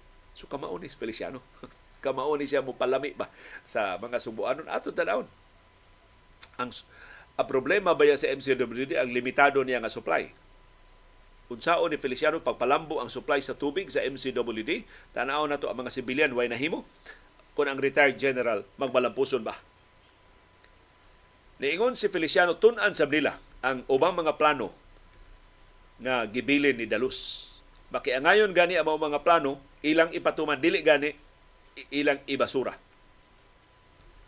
Ni Saad Sab, si Feliciano nga ang ilang plano para sa MCW dili, dili lang para ugma maghimo silang strategic plan nga mo ila sa dugang mga tinubdan sa tubig unsa pay mga paagi aron mo palambo ang supply sa tubig sa Metro Cebu Water District. Ang ilang goal mao ang paglahutay sa supply sa tubig sa mosunod nga 30 ka tuig. Nilngiga. Long-term planning ang ilang himuon diya sa MCWD. Mato de Feliciano nga sa iyang pagtuon sa operasyon sa MCWD, iyang nakitaan ang mga paagi kung saan paghatag og affordable ug continuous water supply ngadto sa ilang mga service areas sa tibuok Metro Cebu. Sa samang higayon, gustong mahibaw si Feliciano unsa pay mahimo sa MCWD aron sa pagsiguro kaprotehan ang surface o groundwater sources of water dinis ato sa Subo. So ang sinultihan ining Feliciano nakabasa ni sa mga dokumento sa Metro Cebu Water District, hinaut ang iyang training sa militar, ang management skills nga na-acquire sa iyang liderato sa armadong kusog iyang magamit. Ato tanaw magsilbi ba ining ahensya nga sud sa dugay ng panahon wa gani katultol siyang kaugalingon nga mga tubo much less makatapak sa mga buslot sa iyang mga koneksyon. Tanaw na to si Feliciano, kana mo'y una niyang pagsuway. Kung iyan ang matapakan ang usik nga tubig sa MCWD, maka-save ang MCWD og kapin 2 milyones pesos kada adlaw kung mao na unahon sa pagtutok ni retired General Melquiades Feliciano.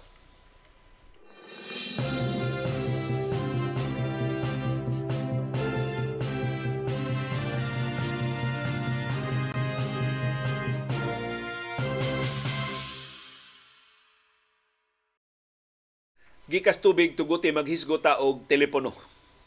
Kay ang Globe nga mo'y nangangkon nga kinarak-an nga mobile phone sub supplier mobile phone company dinhi sa Pilipinas. Ni pahibaw nga sugod sa Disyembre 1 Mupatuma na sila og 50 pesos nga penalty fee para sa mga late bill payments. Dako ning kausaban kay karon kung di ka kabayad putlan man ka. Sa bagong sistema sa Globe, kung di ka kabayad, di ka putlan. Pero bunalan ka og 50 pesos nga late penalty fee. I don't know pila ka adlaw ang allowance aron ka maka bayad og 50 pesos hantod kanu sa ang globe nga muagwanta nimo sa dili pagid kahingpit nga putlan sa serbisyo. Ni supak ini ang Alliance of Concerned Teachers Act Party List ug ang bayan muna. So aktibo kay rong act naka chamba man sila atong kaso ni Sara Dut- ni Vice Presidente Sara Duterte Carpio kining tanan karong issue batok ni Sara Duterte Carpio ang act maoy ang mga ma, ang makabayan block may nag-research ini ang ubang mga kongresista wa kahimo ani maong research sila maoy naka-research ini Pertin dakuha ni kwartang Sara Duterte Carpio gikan sa confidential funds. Sukad pa sa niaging tuig sa 2022. So karong gisusinihan sa act ug sa bayan muna ang ilang momentum. Sila'y unang nakabantay inig 50 pesos nga penalty fee para sa late phone bill payments. Mato ni Act Teachers Party List, amiga ni Vice Presidente Sara Duterte Carpio siyang amahan nga si kanhi Presidente Rodrigo Duterte nga si Kongresista Franz Castro ang penalty makadugang sa palasunon sa mga konsumidor. Labi na kay ang mga mobile phones karon dili na luxury, kundi necessity na sa mga panginabuhi o sa gagmay nga mga negosyo. Matod ni Kongresista Franz Castro ang higanting kompanya sa telepono sa Globe, wa pagyud makatarong sa ilang serbisyo. Kapag sila'y pumapalpak at madalas itong mangyari, sorry na lang. Pero kapag subscriber ang mahuhuli ng konti sa bayad, ay may multa agad. Paselo ang atong tinagalong. Pero ang ako nasabtan mao nga kon palpak ang serbisyo sa Globe, way mahimo ang mga konsumidor. Pero mga konsumidor mauhi lang jutay sa bayad. Dili potol kung dili penalty na yun. Pabayron og 50 pesos. Sa iyang bahin, ang chairman sa bayan muna nga si Nery Colmenares ni supaksab sa dugang bayranan sa Globe. Matod niya ang mga Pilipino nagsagubang ron sa kataas sa presyo sa nagunang mga palaliton bunalan pa sa Globe. Sumusobra naman na ata ang pagkaganid sa tubo ng Globe Telecom. Sa ganid sa tubo, pagkahakog sa ginansya sa Globe. Sobrahan ra ko no maski hirap na hirap na ang mga Pilipino sa taas ng bilihin ngayon, gipasamutan pag kuno sa Globe. Di pa ba sapat ang kinita nilang 175 billion pesos noong 2022?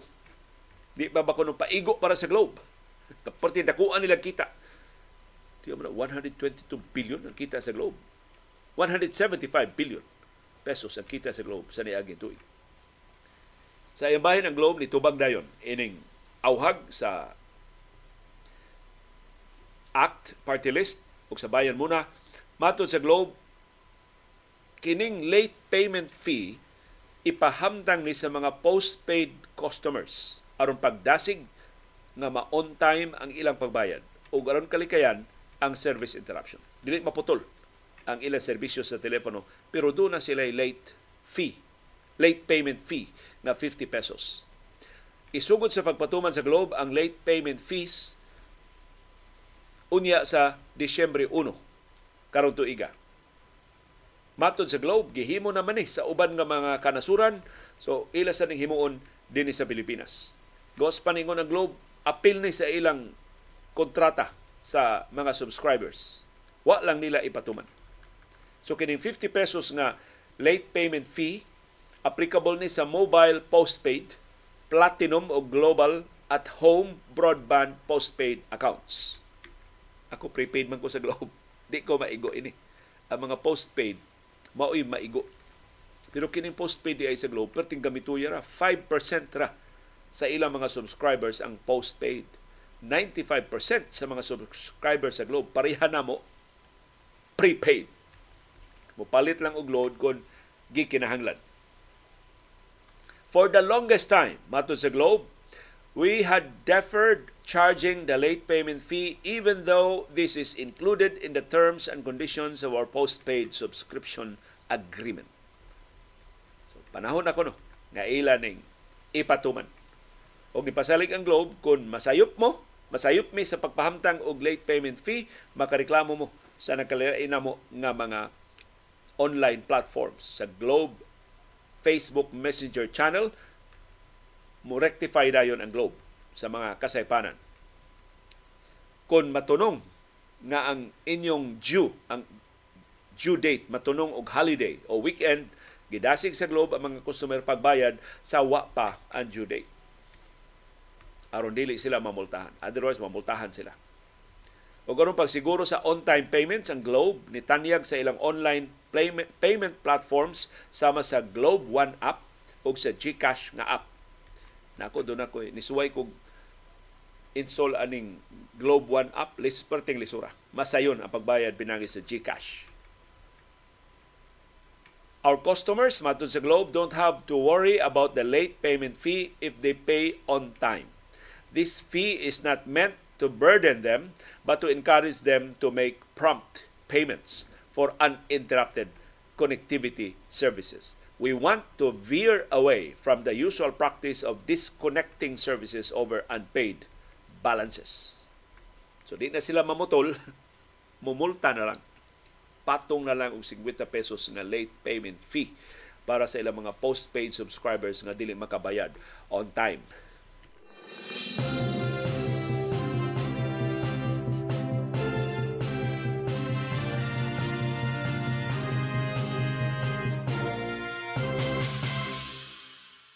Niya inangutana sa Globe, kadtong advance mo bayad, wa bay rebate? Hinaot ba sa pang Globe sensitive sa dana? Kanang ilang mga palpak, doon automatic kinunta na ang rebate. Kwintahon pila ka oras, naman na silang sistema ang ilang palpak pa. Pero di ta ka-expect sa Globe anak kay pangginansya man gini ilang negosyo. Wa man ni ang Globe nagtuko do negosyo para charity So, ato na paabuton kanang balaod nun diha sa House of Representatives. Nana ang balaod nun, although gamhanan ni labi ang globe. Mga ayala biya ni. Daghan kay ni mga kongresista nga ilang mga aliado, daghan kay mga senador nga ilang mga aliado. So, atong atangan ug atong apurahon ang atong mga kongresista o mga senador nga ila na lang tukion o kung mahimo ila na aprubahan sa labing dali nga panahon kay gihimo naman na sa ubang kanasuran kanang balaod nun nga automatic ang rebate sa mga customer sa telco kung dunay disruption sa mga serbisyo. Panalitan, imong internet, mawa sud sa 24 oras.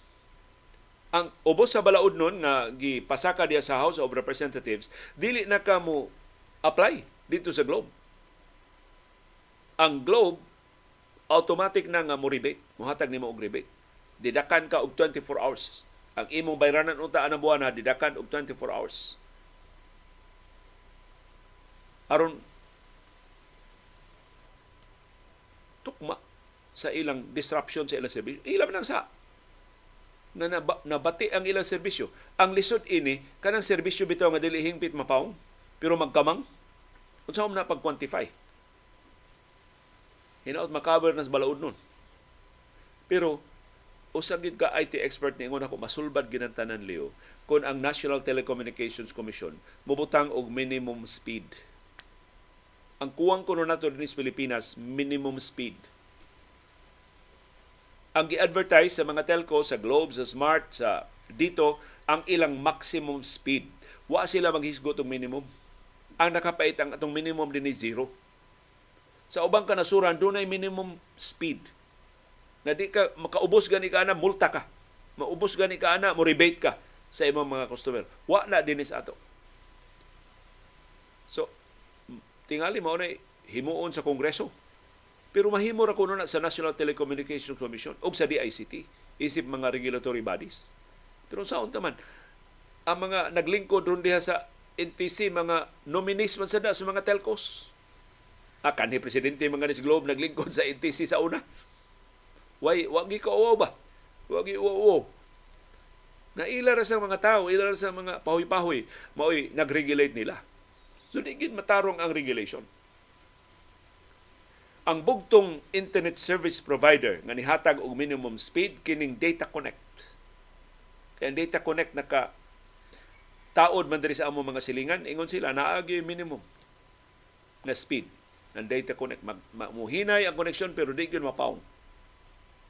Amot na tuman ba sa data connect kanang ilang pledge kay mao man ilang selling point na sila ray internet service provider dinhi sa Pilipinas nga dunay minimum speed na ilag yung i-dedicate sa kada subscriber. So kada subscriber nila ilag yung dedikitan og minimum nga speed nga di gyud ka masiro. Dili gyud hingpit mapaong doon na jud gihapon kay internet. Doon na gihapon kay online connection. Kining data connect ako nahibawan mura og taga Davao. Maoy tag iya ini. Batanong negosyante ang tag iya ini. Pero I don't know unsa kadaghan ang mga subscribers sa Data Connect nga ilang na kumbinser ining ilang guaranteed na minimum speed. Pero mo kuwang sa atong nasod. Sa ubang kanasuran na ana, ambot nga nung di tang kapahamtang ana dinhi tungod yun sa kagamhanan sa mga telcos nga mismo ang mga regulators ilang mga tinudlo, ilang mga itoy-itoy.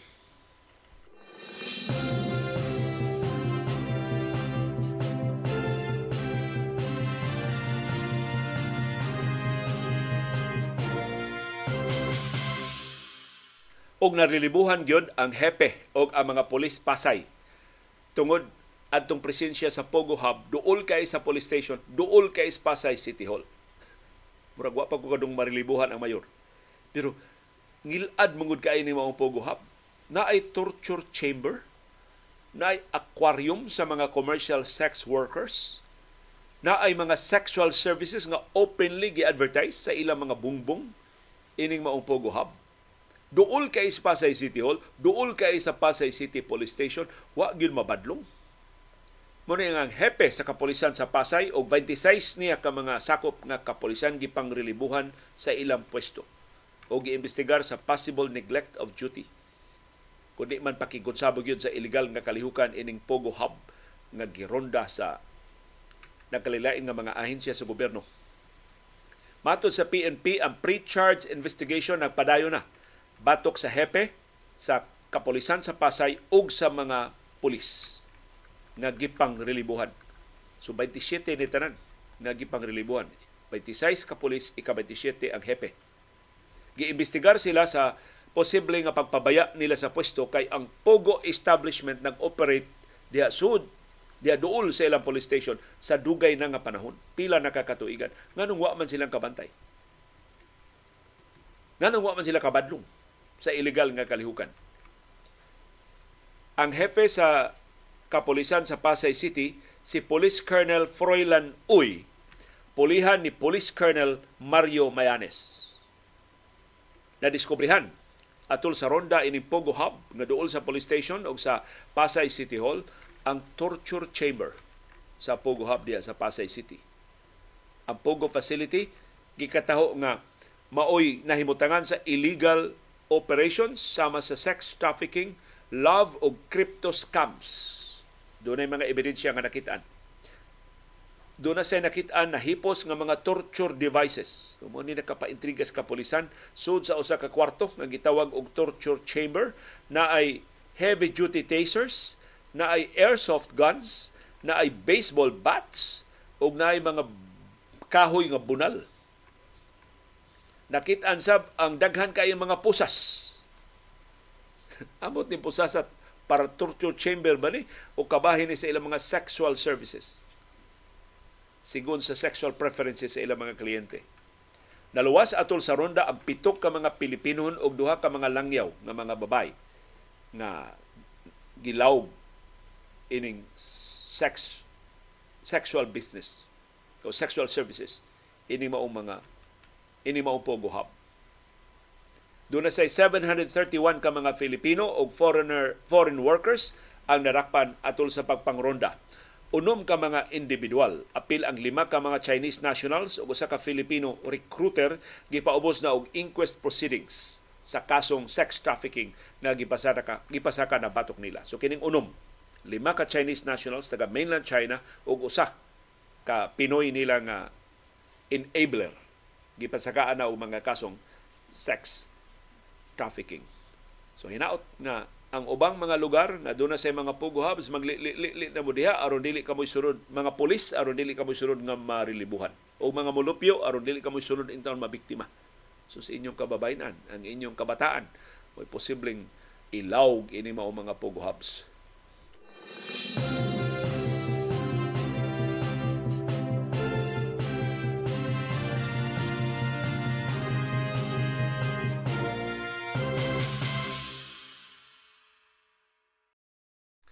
og arita ining makapakugang nga kasayuran nga voluntaryong gibutyag way nagsukit-sukit niya siya ay voluntaryong nibutyag kay iya ning gihimo atol siyang diskurso dito sa Mindanao gibutyag sa hepe sa armadong kusog sa Pilipinas nga si General Romeo Browner Jr. nga dunay mga sundao nga gipang-recruit aron mo apil sa kodita batok sa administrasyon ni Presidente Ferdinand Marcos Jr. Atol siyang diskurso sa change of command ceremony sa Western Mindanao Command o West MENCOM. Si Browner na ingon, ligon ang baruganan sa liderato sa Armadong Kusog sa pagtuman sa chain of command. So in effect, ingon siya, atong tahuron, ang atong commander-in-chief, bahala ko sa inyong tanaw ng anak sa diktador, bahala ko sa inyong tanaw ng kiat-kiat lang natong presidente pero siya may atong commander-in-chief, ato siyang tahuron ug ato siyang tumanon. Once we find out, mo ni pasidaan ni Browner, siya, iyan ang diskurso ha. iyan ang diskurso. Why nangutana niya? Once we find out that any of the active personnel are involved in destabilization, we will not swiftly but judiciously. Amo mong dakpon, amo mong badlungon sa labing dali nga panahon pero pinasubay sa mga lagda. Seryoso gitel ni. Nganong ang Hepes Armadong Kusog hisgot man ini sa iyang diskurso. Wa man tagahibaw ini. Doon na di ay troop movement. Si Browner mismo ang ni kumpisal. Niauhag sab si Browner sa mga destabilization plotters. So para kuno sa mga nagplano ining maong kodita, manang recruit sa mga sundao sa Armadong Kusog, please do not involve the active personnel of the AFP. Ayaw palihog iapil ang aktibo nga mga sundao. Gibutyag ni Browner, kompleto niya ang kasayuran. Ato siya diskurso. Nga dunay efforts pag-recruit gikan sa aktibong mga sundao sa Armadong Kusog.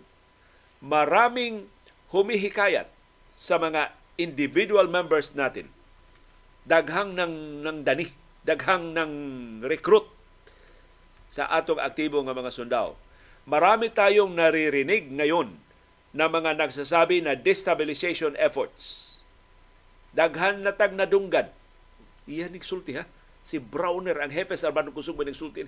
Daghan siyang nadunggan nga mga huhungihong sa kodita na dapat palitan ang ating Pangulo nga palagputon kining ato karong presidente. Dapat magkaroon ng kodita ang iyang mulusan og military takeover. Mao na kahulugan sa kudita. Ni padayon sa Browner, iyan ning diskurso, why, why nangutanan niya. Sadly, some of them are former officers of the Armed Forces of the Philippines. Subo kaayo nga pipila sa mga nang recruit mga kanhi opisyal sa Armadong Kusog. So, presumably mga retired generals, retired colonels, o ubang opisyal sa Armadong Kusog. Nakausap ko ang iba sa kanila.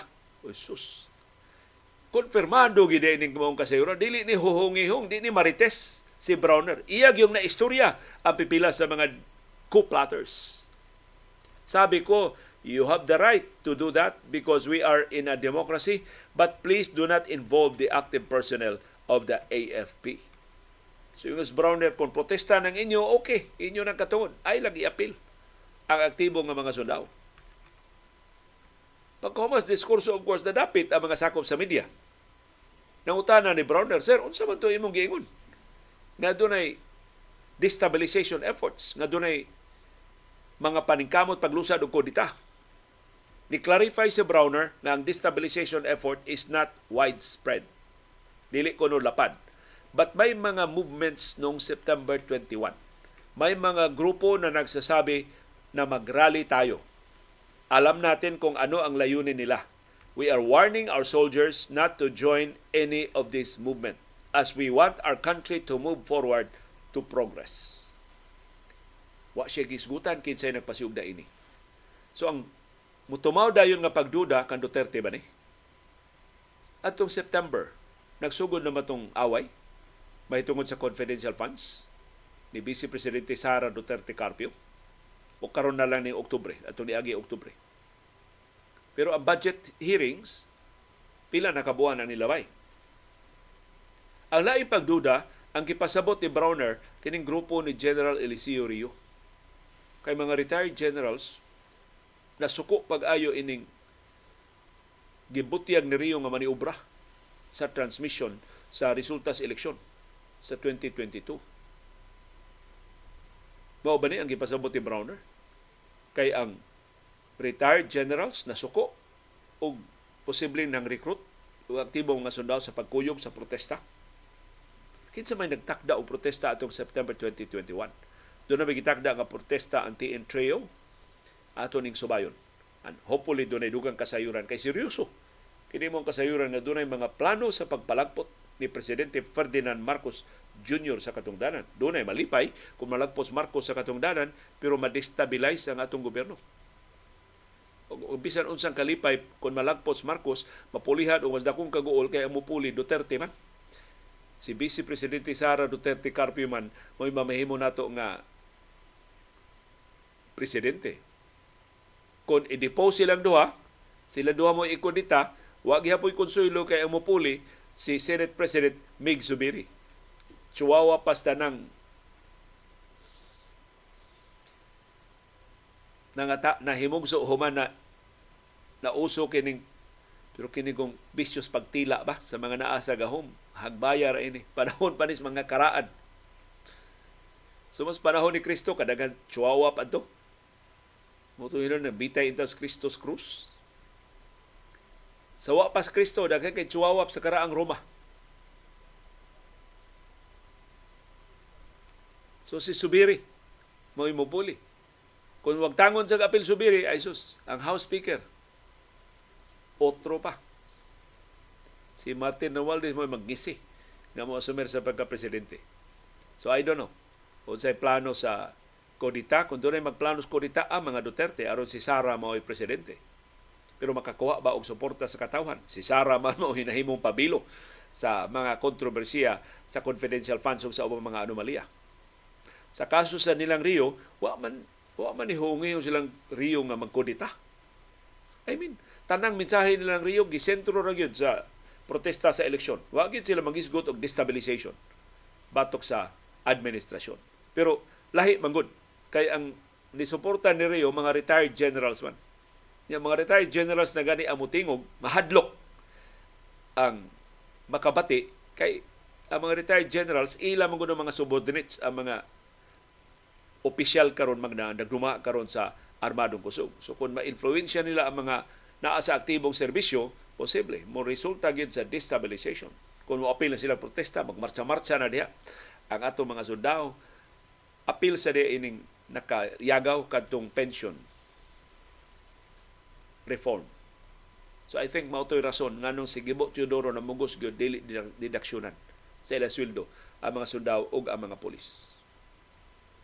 Tungod kuno adto ni kalma ang mga aktibo sa serbisyo. So posible tulo. Kini posibleng tinubdan sa destabilization nga gisgutan ni Browner ang mga Duterte nga para lagi apiki na sila karon sa mga Marcos ug sa mga Romualdez. Ikaduha ang TN trio tungod kay retired generals ang nisuporta sa ilang kausa pag question sa mga questionable kay transmission sa resulta sa eleksyon. Ug ikatulo kadtong pension reform bill nga giduso sa mga economic managers gipanguluhan ni Finance Secretary Benjamin Diokno. Karon nahipos na Diokno si Gibo Teodoro mo ni patigbabaw why deduction gikan mga sweldo sa aktibo sa serbisyo nga mga sundao o mga pulis sa ilang libre gihapon ang ilang pension system.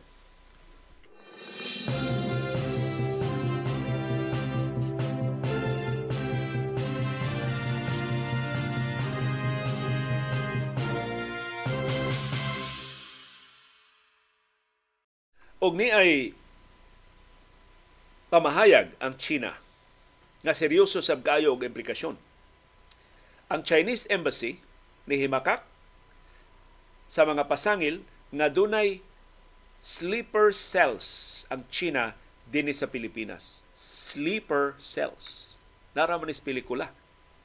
Pero kini mga sleeper cells mao ni sila ang mga grupo nga niya na sa sud wa pa lang maglihok pero kining mao mga dormant groups nagpaabot og orders paghimog infiltration og intervention activities. So kasagaran in mga sleeper cells, mga ahente, mga elite troops, kansa mga armas, gipangtaguan lang una, nagpakaroon ingnon nga mga sibilyan, ang uban kargador, ang uban ahente og appliances, ang uban repairmen, mga utility personnel, mga janitor, pero dagko de grango, doon na de mga armas, doon na de plano. At anytime, kining sleeper cells may mong palihukon pag-infiltrate, pag-destabilize sa sitwasyon sa Pilipinas. The fact nga gisgutan ni sa Chinese Embassy sila mismo nahibaw nga gipasangilan sila ini Wa man kini mabaniog din sa ato. Matod sa Chinese Embassy, we are working with the Philippine law enforcement authorities to investigate the said case to jointly combat transnational criminal activities.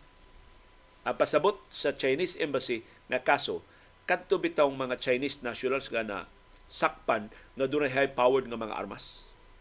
Unya, doon na pagyoy label ang nakalilain nga mga armas para assault group para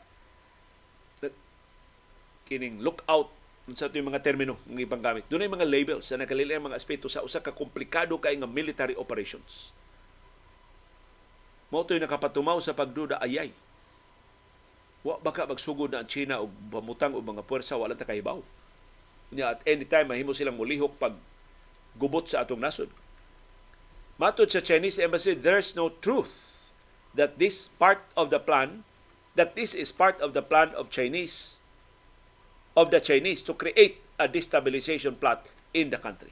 So, what yun plano ang China pag destabilize sa Pilipinas. Ang gipasabot sa Chinese Embassy mao operasyon sa NBI adtong Oktubre diha sa siyudad sa Pasig nga niresulta sa pagkadakop sa duha ka Chinese nationals kinsa naghupot og high-powered nga mga armas. Matod sa Chinese Embassy, isolated case rani. Nalutsan lang ang Pilipinas ining high-powered nga mga armas sa duha ka Chinese nationals pero dili ni sugo sa Chinese government. Pero niingon ang China nga gipaborot kining maong insidente sa persons with ulterior motives. Doon ako nini sakay o gipasangilan ang China nga doon ay mga sleeper cells din sa ato sa Pilipinas. So bantayanan. Tinuod kini maong sitwasyon. O hinaot ang National Bureau of Investigation mo tarong pa sa pag-imbestigar para unsa man to mga high-powered nga mga armas kumpara ra to mga pogo hubs, di man sila makilag high-powered ino na ka organisado na plano na mura sila og moatake og usa ka syudad o usa ka lungsod o usa ka government facility o usa gid ka nasod. Pero ang NBI wa mohimo na pasangila ang Chinese embassy gihangan sa mga huhungihong o karon formal nang niingon wa sila plano sa pag butang o mga sleeper cells, pag pakatap pag-deploy og armado nga mga ahente aron sa pag-destabilize bako sa Pilipinas.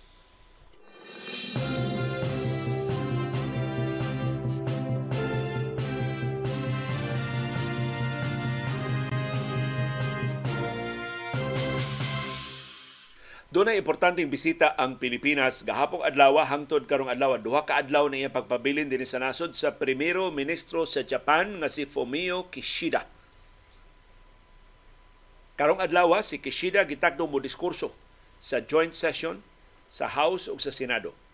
So mamakasyon man ta ni mga korisista o mga senador pero gipatawag silang balik nilang Subiri o ni Romualdez aron motambong ining joint session dito sa Batasan Pambansa Complex aron maminaw sa diskurso ni Primero Ministro Fumio Kishida. Duha ka adlaw ang iyang official visit dinhi sa Pilipinas. Ug usa sa gisgutan og kini makapakuyaw ni sa China kining Reciprocal Access Agreement RAA. Mura ni og EDCA kon Estados Unidos pa. Na doon na military security arrangement ang Pilipinas ug ang Japan. Matod ni Kishida, a further decision was made to start negotiations of a reciprocal access agreement and agreed to further strengthen trilateral trilateral cooperation between Japan, United States, and the Philippines. So, kung maumol kining kauyunan sa security agreement sa Pilipinas ug sa Japan, mahimong mo deploy na ang mga Hapones o mga sundao. Mahimong doon na sila access sa mga basing militar. Mahimong makabutang na sila mga armas diri sa ato sa Pilipinas. Mao na pipila ka mga aspeto sa security arrangements nga ila karong gituki. Pupariha ba sa EDCA arrangement ali sa Pilipinas ug sa Estados Unidos or lesser degree. Kutob lang una sa training, kutob lang una sa joint military exercises ang himuon sa Japan ug sa Pilipinas. Pero mato ni Kishida, ilas ang Tokyo unsa pagpalig-on ang relasyon sa tulo ka nasod. Japan, Pilipinas ug Estados Unidos. Ug dunay nakasulti nako ha. Ambot unsa ni kakasaligan? Ug hinaot makamata ni nato unsay tinuod nga sitwasyon giatubang sa atong nasod karon. Dunay usa ka among kailang Irish, dunay siya parinti na naminyo og Japanese national. Ang asawa ni as Pilipinas, pero ang bana basig biyahe nga sa Japan. Moari siya sa Pilipinas pero na ang iyang part ang responsibility siyang kompanya to agyapon sa Japan. Karon ko nung bago ni sulti ang iyang Japanese nga bana na di na ko ka-withdraw og kwarta beyond a certain amount diri sa Japan. Gilimitahan ako no ang ilang withdrawal sa mga bangko. Nagsusi ko no sila nga man. Amo man kwarta nganong limitahan naman ang mura ba og ATM ba na maka-withdraw lang ka up to 10,000 at a time or 20,000 a day. Mao man kasagarang limit sa mga ATMs. Mahimong imong patasaan kung dako imong transaksyon, i-arrange lang nimo sa bangko. But mostly kana 10,000 ra kada transaction, ya 20,000 sa ato duha ra ka maximum nga transaction sa usa ka adlaw. Maka-withdraw sa kaglaing amount sunod adlaw na sab. Dito Japan mauna, pero ang Japan ma ATM man, ma over the counter nga withdrawal takdaan na jud maximum. Maora ni maximum nga imong ma-withdraw. Di na ka, ka-withdraw above this amount. So nangutanas, nga naman, hibaw mo sa express. Dako man ni Grango, ang Japanese national nga na nabana sa iyang paryente. Niingon ko no, ni maong Japanese national nga ang Japan nag-andam na sa pagpalambo sa iyang seguridad. Na nagana na ang Japan na mangisog ang China, dako na ba kaining puwersa sa China, tingaligway ikasukol ang Japan. So karon ang Japan nagsige sa kuno og build up sa ilang defenses. Ug giingnan ang mga Hapones kanang inyong kwarta posibleng gamito na gobyerno. aron palambuon ang depensa.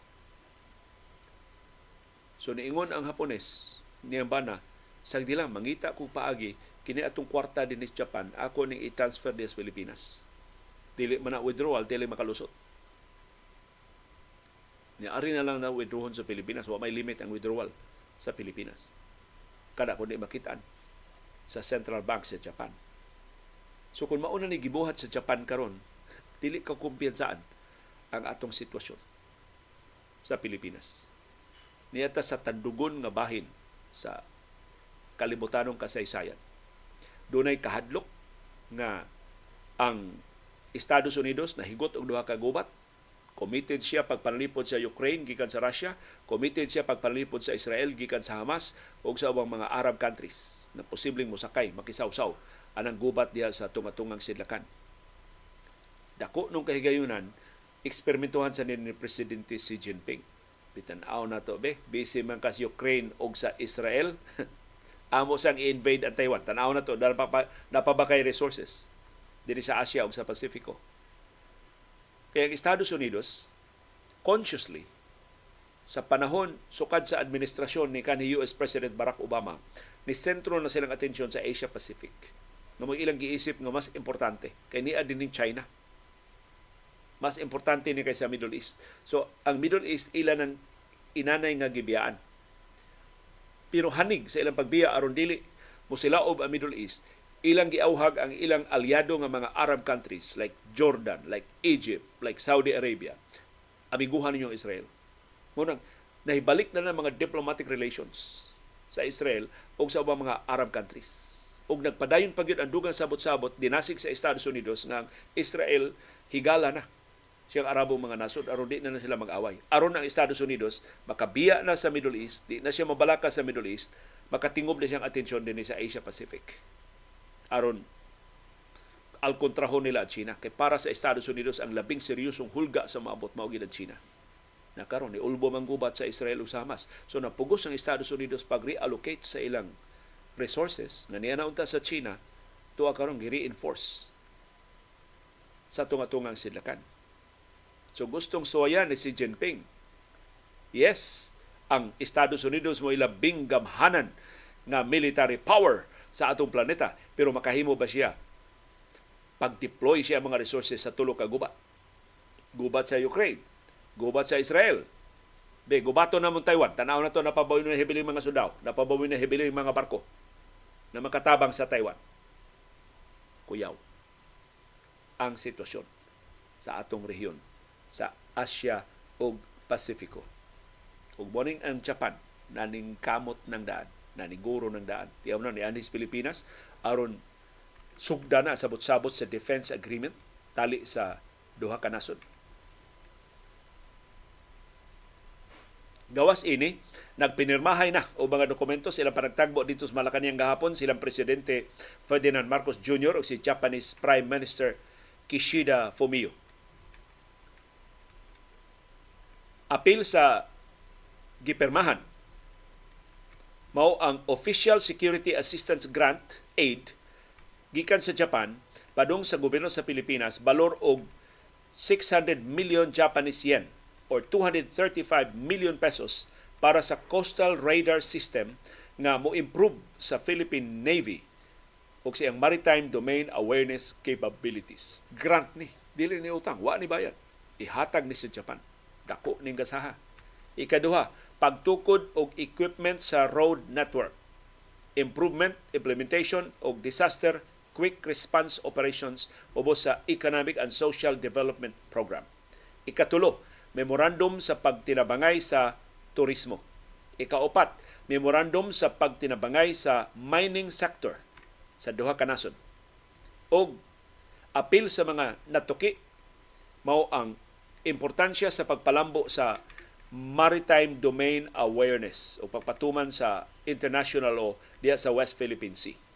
Mao ni nga ang Philippine Navy o ang Philippine Coast Guard apil sa mga main beneficiaries ining mga hinabang sa Japan. Ipatigbabaw sa nilang Marcos ug Nikishida ang freedom of navigation ug overflight diya sa East o sa South China Sea. O si Kishida, niimbitar ni Marcos, ngadto Tokyo para sa ASEAN-Japan Commemorative Summit sa ika-50 nga tuig sa ASEAN-Japan Friendship o Cooperation.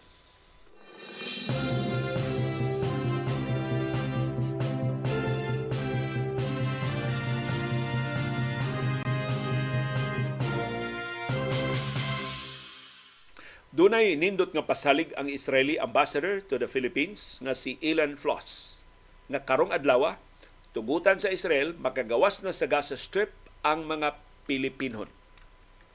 Mato ni Floss, the Israeli, the Israeli government will do everything on its part to facilitate the safe exit of Filipinos in Gaza. So dili pag yun 100% pero best effort ang gipasalig sa Israel aron makagawas na mga Pilipino sa Gaza. Pero dako na kay bitaha kay ang final say makagawas ba o dili ang Israel. So may na lang ni suod mangugay ta sa Israel Matod sa Israel, gi-appreciate nila pag-ayo nga ni-abstain ta adtong resolusyon sa United Nations Security Council, Reaction, United Nations General Assembly nga nagkondenar sa pagpatay sa mga sibilyan diha sa Gaza o pag-auhag og humanitarian corridor aron nga makasud ang langyaw mga hinabag makagawa sa mga bakwit gikan sa Gaza. So ningon si Floss, i-appreciate sila pag-ayo sa baruganan sa Pilipinas although mo botar ang Pilipinas og no pabor sa Israel ni abstain siya sa botasyon. Wa siya mukuyog sa mayoriya sa mga nasod nga sakop sa United Nations nga nagkondinar sa pagpatay sa mga sibilyan diha sa Gaza o sa pag-awhag og ceasefire sa gubat tali sa Israel o sa Hamas. Matod sa Israeli government, we will do everything from our part in order to facilitate the safe exit of Filipinos that are in Gaza. Pero, doon ay kondisyon. Matod ni Israeli Ambassador Floss, ang tugutan nila pagawa sa Gaza maora ang mga Filipinos. Dili tugutan ang ilang mga Palestinian spouses. So kung doon mga Pilipino na nakabana og Palestino, dili pagawason ang Palestino. Na ay Pilipino na kaasawa og Palestina, dili pagawason ang Palestina. Don't know ang mga bata. Half Filipino, half Palestine man, half Palestinian man, makagawas ba ang mga bata? Pero matod sa Department of Foreign Affairs, nagbargain gyud sila na kung mahimo ang tibok pamilya. Hasta ang mga Palestinian spouses makagawasab. Pero ibalibad gyud ang Israel. O matod sa Department of Foreign Affairs, kung di yun makagawas ang Palestinian spouses, di saan mo gawas ang mga Pilipino. Muunong sila sa ilang pamilya diha sa Gaza. Di sila maniguro lang og ila. So posible mas gamay ra ang aktual nga mga Pilipino nga makagawas kaysa gibalaban ang kapin sa gatos nga nalista na kagahapong adlaw. Pero hinaot, matinuod ni ang pasalig sa Israel nga mga Pilipino labi na tungwa na yung mga kabilinggan diha sa Gaza makalingkawas in town aron di sila maangin anang mga bombardiyo nga posibleng mukalas bisan sa inosente nga mga sibilyan.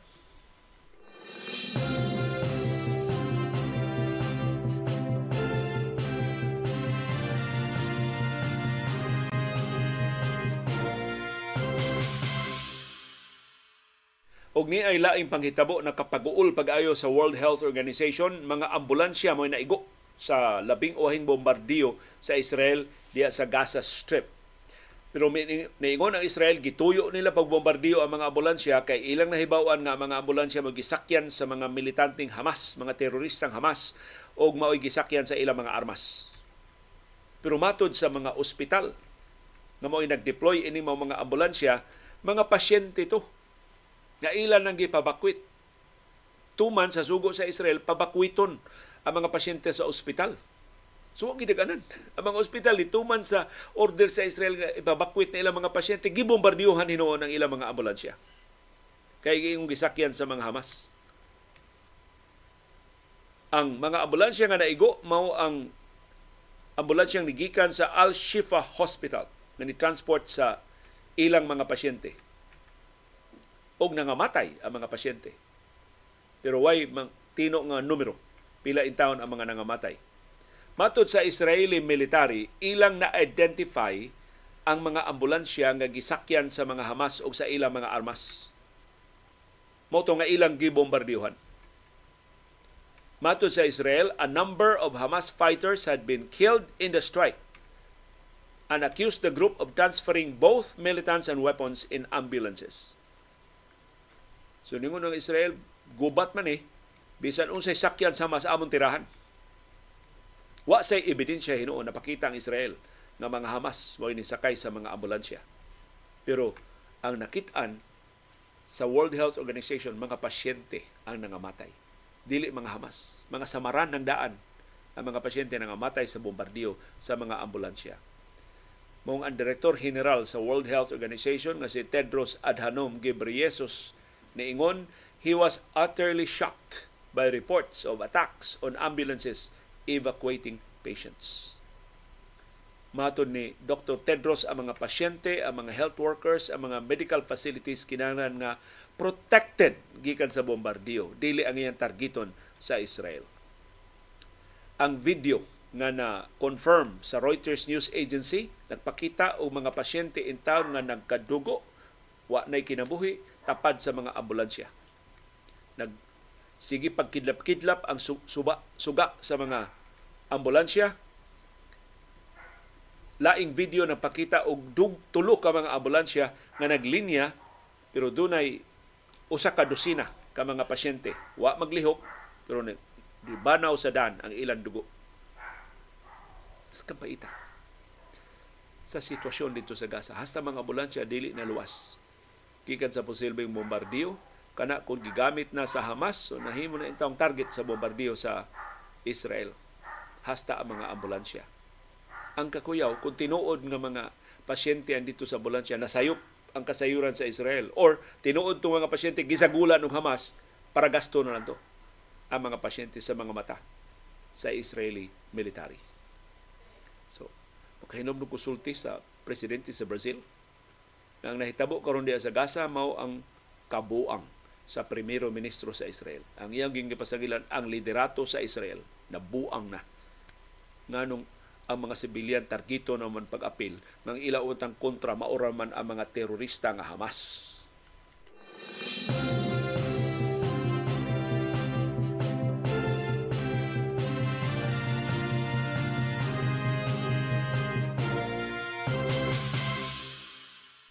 Di lang ang presidente sa Brazil o sa Latin American countries o sa mga Arab countries ang way believe sa leader sa Israel hasta si US President Joe Biden. Sigon sa mga suod ni US President Joe Biden, kumbinsido sila nga si Israeli Prime Minister Benjamin Netanyahu di na magdugay. Mapalagpot siya sa katungdanan sa musunod nga mga semana, labing dugay, pipila ka buwan. Tiwason na lang ning gubat diya sa Hamas, ikatibway aning gubata, tak-tak si Benjamin Netanyahu gikan sa iyang pwesto. Kay iya ning responsibilidad nganong nalutsan ang Israel sa labing bangis nga pagpangatake sukad masukad sa iyang kasaysayan. Og si Biden di gyud ganahan ni Netanyahu.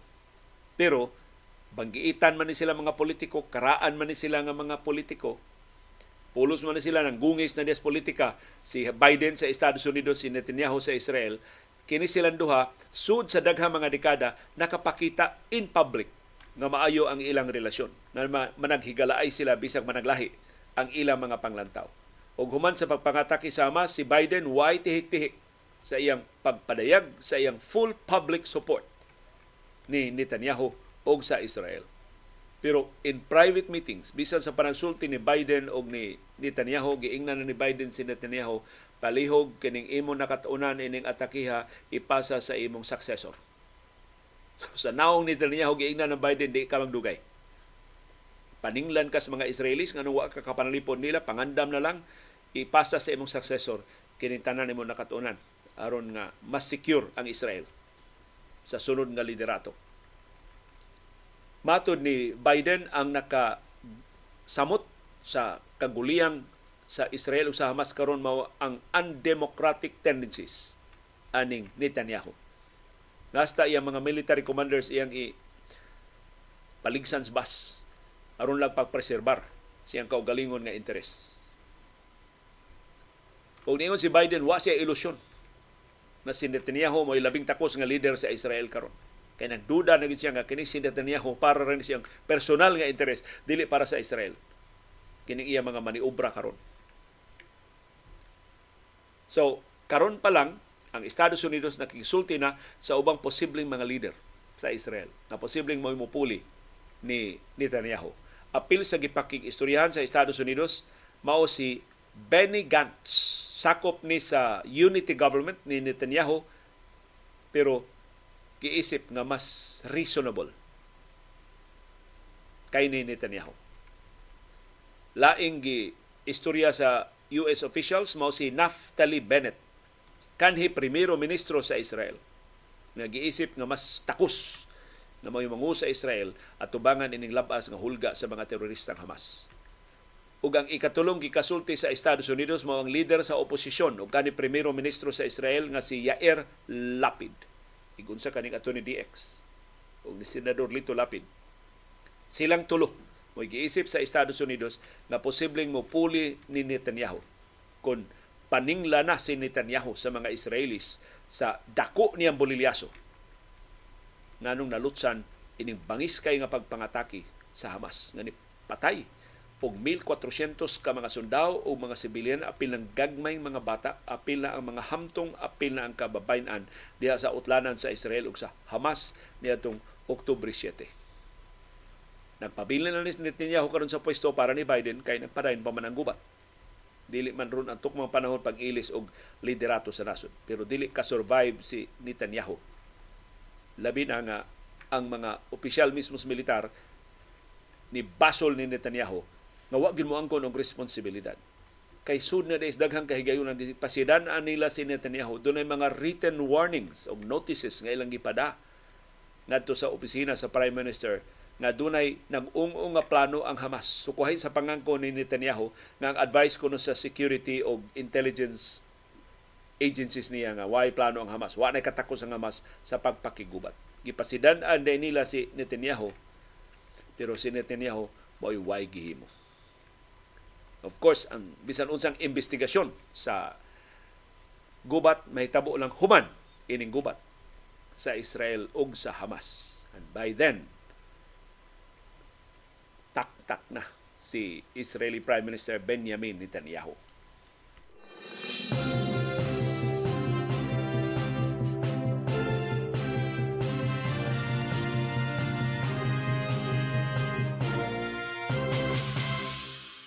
Sa National Basketball Association ni ang resulta sa mga duwa sa NBA gahapon ang Philadelphia 76ers first game nila nga wa na nila si James Harden ni daog batok sa Toronto Raptors 114-99.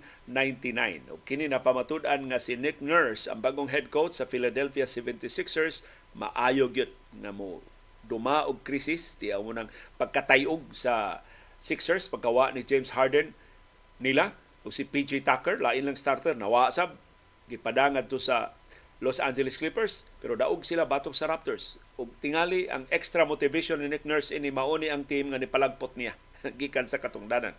Kay head coach ba ni si Nick Nurse sa Raptors sa niaging season. Unya nakakampiyonato ba siya sa NBA diha sa Toronto Raptors pero why ko kaluoy gitaktak siya sa Raptors? Ug may na lang gipunit siya sa Philadelphia 76ers ug iyang gipamatud-an mas maay siyang coach. Pinagi sa pagpadaog sa nagkatiwaag karon nga Sixers batok sa Raptors. Sa laing duwa gahapon ang New Orleans Pelicans hidaog batok sa pasaylua. Dunay dunay kakulian sa atong ilong.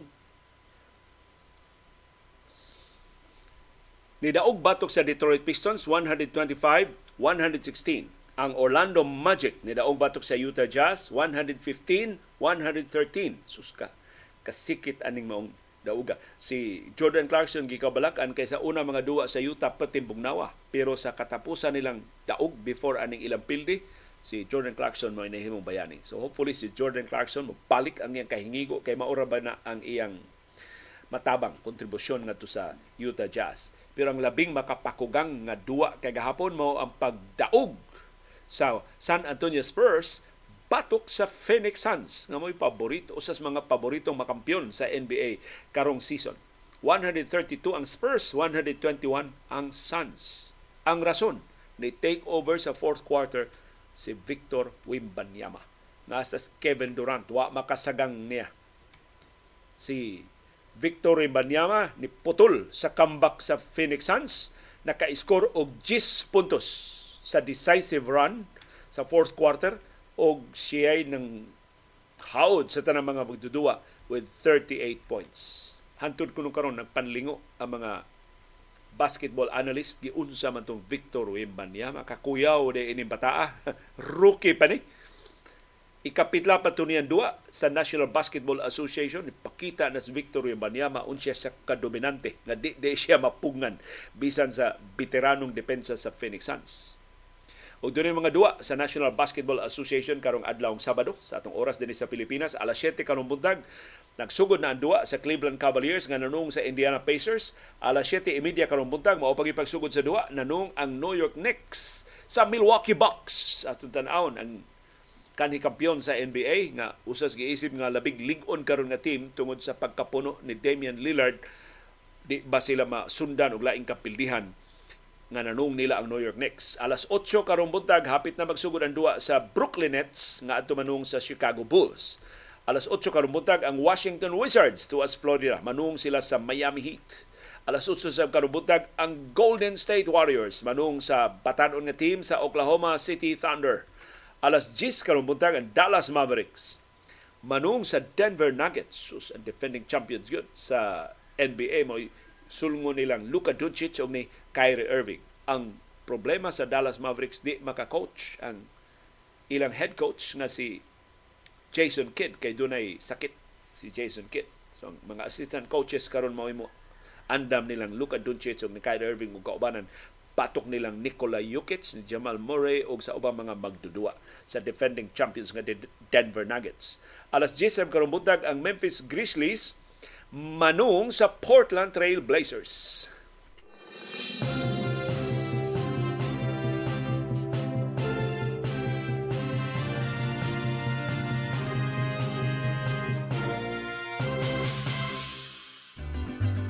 Daghang salamat sa aktibong nga pag-apil pagsuporta sa ato mga programa. Aniya na ang atong viewers views. Ang ato mga viewers on demand wa kaabot sa atong live streaming, wa ka wa makarga sa atong comment box ang ilang mga komentaryo mo itong i-highlight sa atong viewers views karong buntaga. Si Arnold Flores niingon ang overtime pay sa mga teachers automatic na unta na sa DepEd. Makabayad man si Sara sa ghost employee sa Davao Napa siya funds sa VP o isip Education Secretary, 650 million pesos ng iyang confidential funds. Siya ron di siya kagahin o gamayng pundo para overtime payment sa mga teachers na klaro nagtrabaho sa eleksyon. Di na siya kinahanglan magkat-kat-kat-kat, magbukid, magkaon-kaon pagkarinderya para mag-PR. Huwat lang siya sakto o magpakita nga na siya kasing-kasing para sa mga teachers, dako na kay ng puntos para niya. si Rosalina T. niingon dapat taga Comelec na lay mo serve sa eleksyon kung maunang di nila at tarungog sweldo ang mga magtutudlo. Pila ni kabuok mga presinto, pila ka gatos kalibo ang mga magtutudlo nga kila mo serbisyo sa atong mga tit. Why enough personnel ang COMELEC nga mupuli sa atong mga magtutudlo. In fact, why government agency na makapulis ginaganon sa atong mga magtutudlo. Ang ato ba yung mga public school teachers, mga usa ka sa tibok nason? Dili sila tanan ang serbisyo sa eleksyon mo nang sila sila labing daghan, sila labing takos nga makaserbisyo sa eleksyon. Sino tarungon silang sweldo. Si James Bond, usa na itong viewer, tanaw din nato si James Bond, ingon kantong mayor, nga atong gikoy-koy gahapon nga dunay duha ka anak nga dilaog pagka barangay kapitan. Di gingan lang syudad. Dila na ko ngalan na syudad ha? Kamo na lay igo kung unsa ning klasiha sa pamilya nga ang mayor. Ang asawa tako og pwesto. Dila sa nato isgutan ang posisyon sa asawa. Duha ka anak barangay kapitan. Ang usa di molupyo sa barangay nga iyang gidaganan pero daog lang gihapon. Pagka ugnaw kining mayura. Pasaylo ato lang ipabilin nga blind ang item. Wala ko magisgot mga ngan. Si Ivy Chin sugot niingon asa nga barangay ang anak nga sinuruyan? Na mo object ko Ivy ining imong po nga sinuruyan. No di nato i ostracize ang mga anak sa gawas. Wa sila sa uh, so ato lang ingnon nga anak sa gawas. Di lang anak nga sinuruyan dili sa ko magsaba unsay ngan sa barangay basta kining barangay na ani mahimutang og usa ka isla si Jono naingon dili na mahitabo ang kawat sa Abu Dhabi. So kini kuno mga bagahe nga gipangawat sa mga OFWs gikan sa Israel, gamay ra nung kahigayunan nga gikawat ni sa Abu Dhabi. Siguro ko diri nas Pilipinas na hitabo ang kinawatay. Mo sa isulti sa lain natong viewer ni ingon ug nakarga nagtarong ang baggage dito sa Tel Aviv, lisod gyud ang binuangan sa Abu Dhabi. Kay electronic handling ang ila dito with CCTV every corner. And besides, mga expats ang mga cargo handler dito. Kung masakpan ka magbinuang, siguro i-deport jud ka, usahay na pay pakapin nga priso. Diri gina nahitamos na iya pagkapait sa atong mga overseas Filipino workers, biktimas kinawatay sa tugpahanan. Si Chiki Cartagena, yan ang reaksyon sa atong panahon dayong kilong-kilong kagahapon ang isgutang mamuuma. Nawain taon makadawat og serbisyo og suporta gikan sa gobyerno. Mato niya pwede nang siya nga magpuapil sa Cebu Farmers Market. Nagtukod na silang NGO. Naa sila sa Facebook, na sila mga batanon na farmers na mga membro. Suki ko nila maong nakaila ko nila. Salamat kayo, Chiki. Ako nang ipasa ang imong kasayuran ngadto ining batanong mag-uuma. Si Jojo Alcalen, Naingon ako ni adto sugarol kay ko. Tanang sugal gikas manok hangtod sa baraha. Naungo jud ko. Pero pag eskwela sa akong mga anak ni undang ko hangtod karon di na ko manugal. Og nilampos jud in town ang mga akong mga anak tuwa na sila sa gawas sa nasod. Si Sam Dapi niingon I never thought nga in my mid 30s ma, ma, nasinati nako na nga sa akong pagkuyog-kuyog sa mga amiga ug pamaligya tungod po sa trainings ug seminars na enhance ang akong skills sa sales and because also of the leadership trainings and seminars provided by the company, I became one good leader. That in my first month, I landed top 20 sa new managers sa whole Philippines. So need jud nga na ay studies and seminars and trainings about the projects you will venture into for you to, to be successful. I only have to stop kay against akong husband. Wa man ko'y mahimo. Si Nem sa Seda ingon sa una ang ako yung direksyon mao ang Central Bank. At ko mo trabaho, pulis akong papa. But since wa ko kapasar sa civil service exam three times, napunta ko sa insurance. Pagbuot sa Ginoo kay kung nadayon pa ko sa Central Bank, wa unta ko diri sa Singapore. Pero okay ra sad kay akong company karon HSBC Bank naman sab. Ako lang ikatambag ang akong naabot karon why wa nako gibuhat og overnight. It took a lot of courage to be an OFW for 20 years. Naata na namo diri delikado, discrimination, homesickness, kamingaw sa pamilya ug uban sa labaw tanan ang pag-inusara. Salig lang sa Ginoo, do your very best to achieve your goals and success and God will do the rest. Above all, ayaw kalimti ang rason sa imong paningkamot na mao ang imong pamilya. Si Luke niingon sa high school pa ko, basa lang ko, basa-basa lang ko romance novels. Pero pag third year high school nako, nasakit akong amahan og na ospital siya until he passed away. And that was the turning point. I decided right there and then na mag-nurse ko. No plans to go abroad but to help and care for sick people. Of course, naabot siya gihapon ko diri sa gawas. So, maupod na ang direksyon nga akong nakuha. Si Kendred, niingon, Dili ang Israel ang diskontento sa pinahinay sa Palestine, kundili ang mga Arabong Palestino. Dili sila musugot nga ideklarar sa United Nations si Estado sa katarungan nga sila mo daghan kontra sa mga Hudeo. Gani tungod sa ilang pagkadiskontento ang gubat ni atong 1948 na sundan pa og daghang gubat. Dihang nahinayon gyud ang pagdeklarar sa Israel isip independent state 1949, 1956, 1967, 1973, 1982 ug 2006 ug karong bag-o gani kanang parte sa West Bank ug Gaza na okupahan na sa Israel isip mananaog sa gubat. Busa maisip nga sila maoy nanag-iya. Kuno hunahunahon ang mga Arabo maoy may motibo pakigubat kay sila man ang diskontento sa binahinay o sa dako kay posibilidad nga sila'y nanguna. Pruiba ana, nahibaw tag kinsay nanguna ining bag-o nilang inkwento. Si Bex Tagalog, niingon, ganahan kay ko magbalik-balik og tan-aw liyo sa imong panahon dayong kilom-kilom the other day. Katong atong istorya nga tapon. Salamat kayo Ma'am Bex Tagalog. Contribute na unya Ma'am Becky sa imong kaugalingon sa mga sugilanon. Daghan kay niingon liyo mag apil kami istorya lito no mauwaw man ni. Mahimo rin yung wayngan daghan mata istorya ba nga wayngan wa lang nga lanay hatagi lang gusto ng detalye ang importante ang mga leksyon na ato makatunan sa inyong mga kasanatian o sa inyong mga sugilan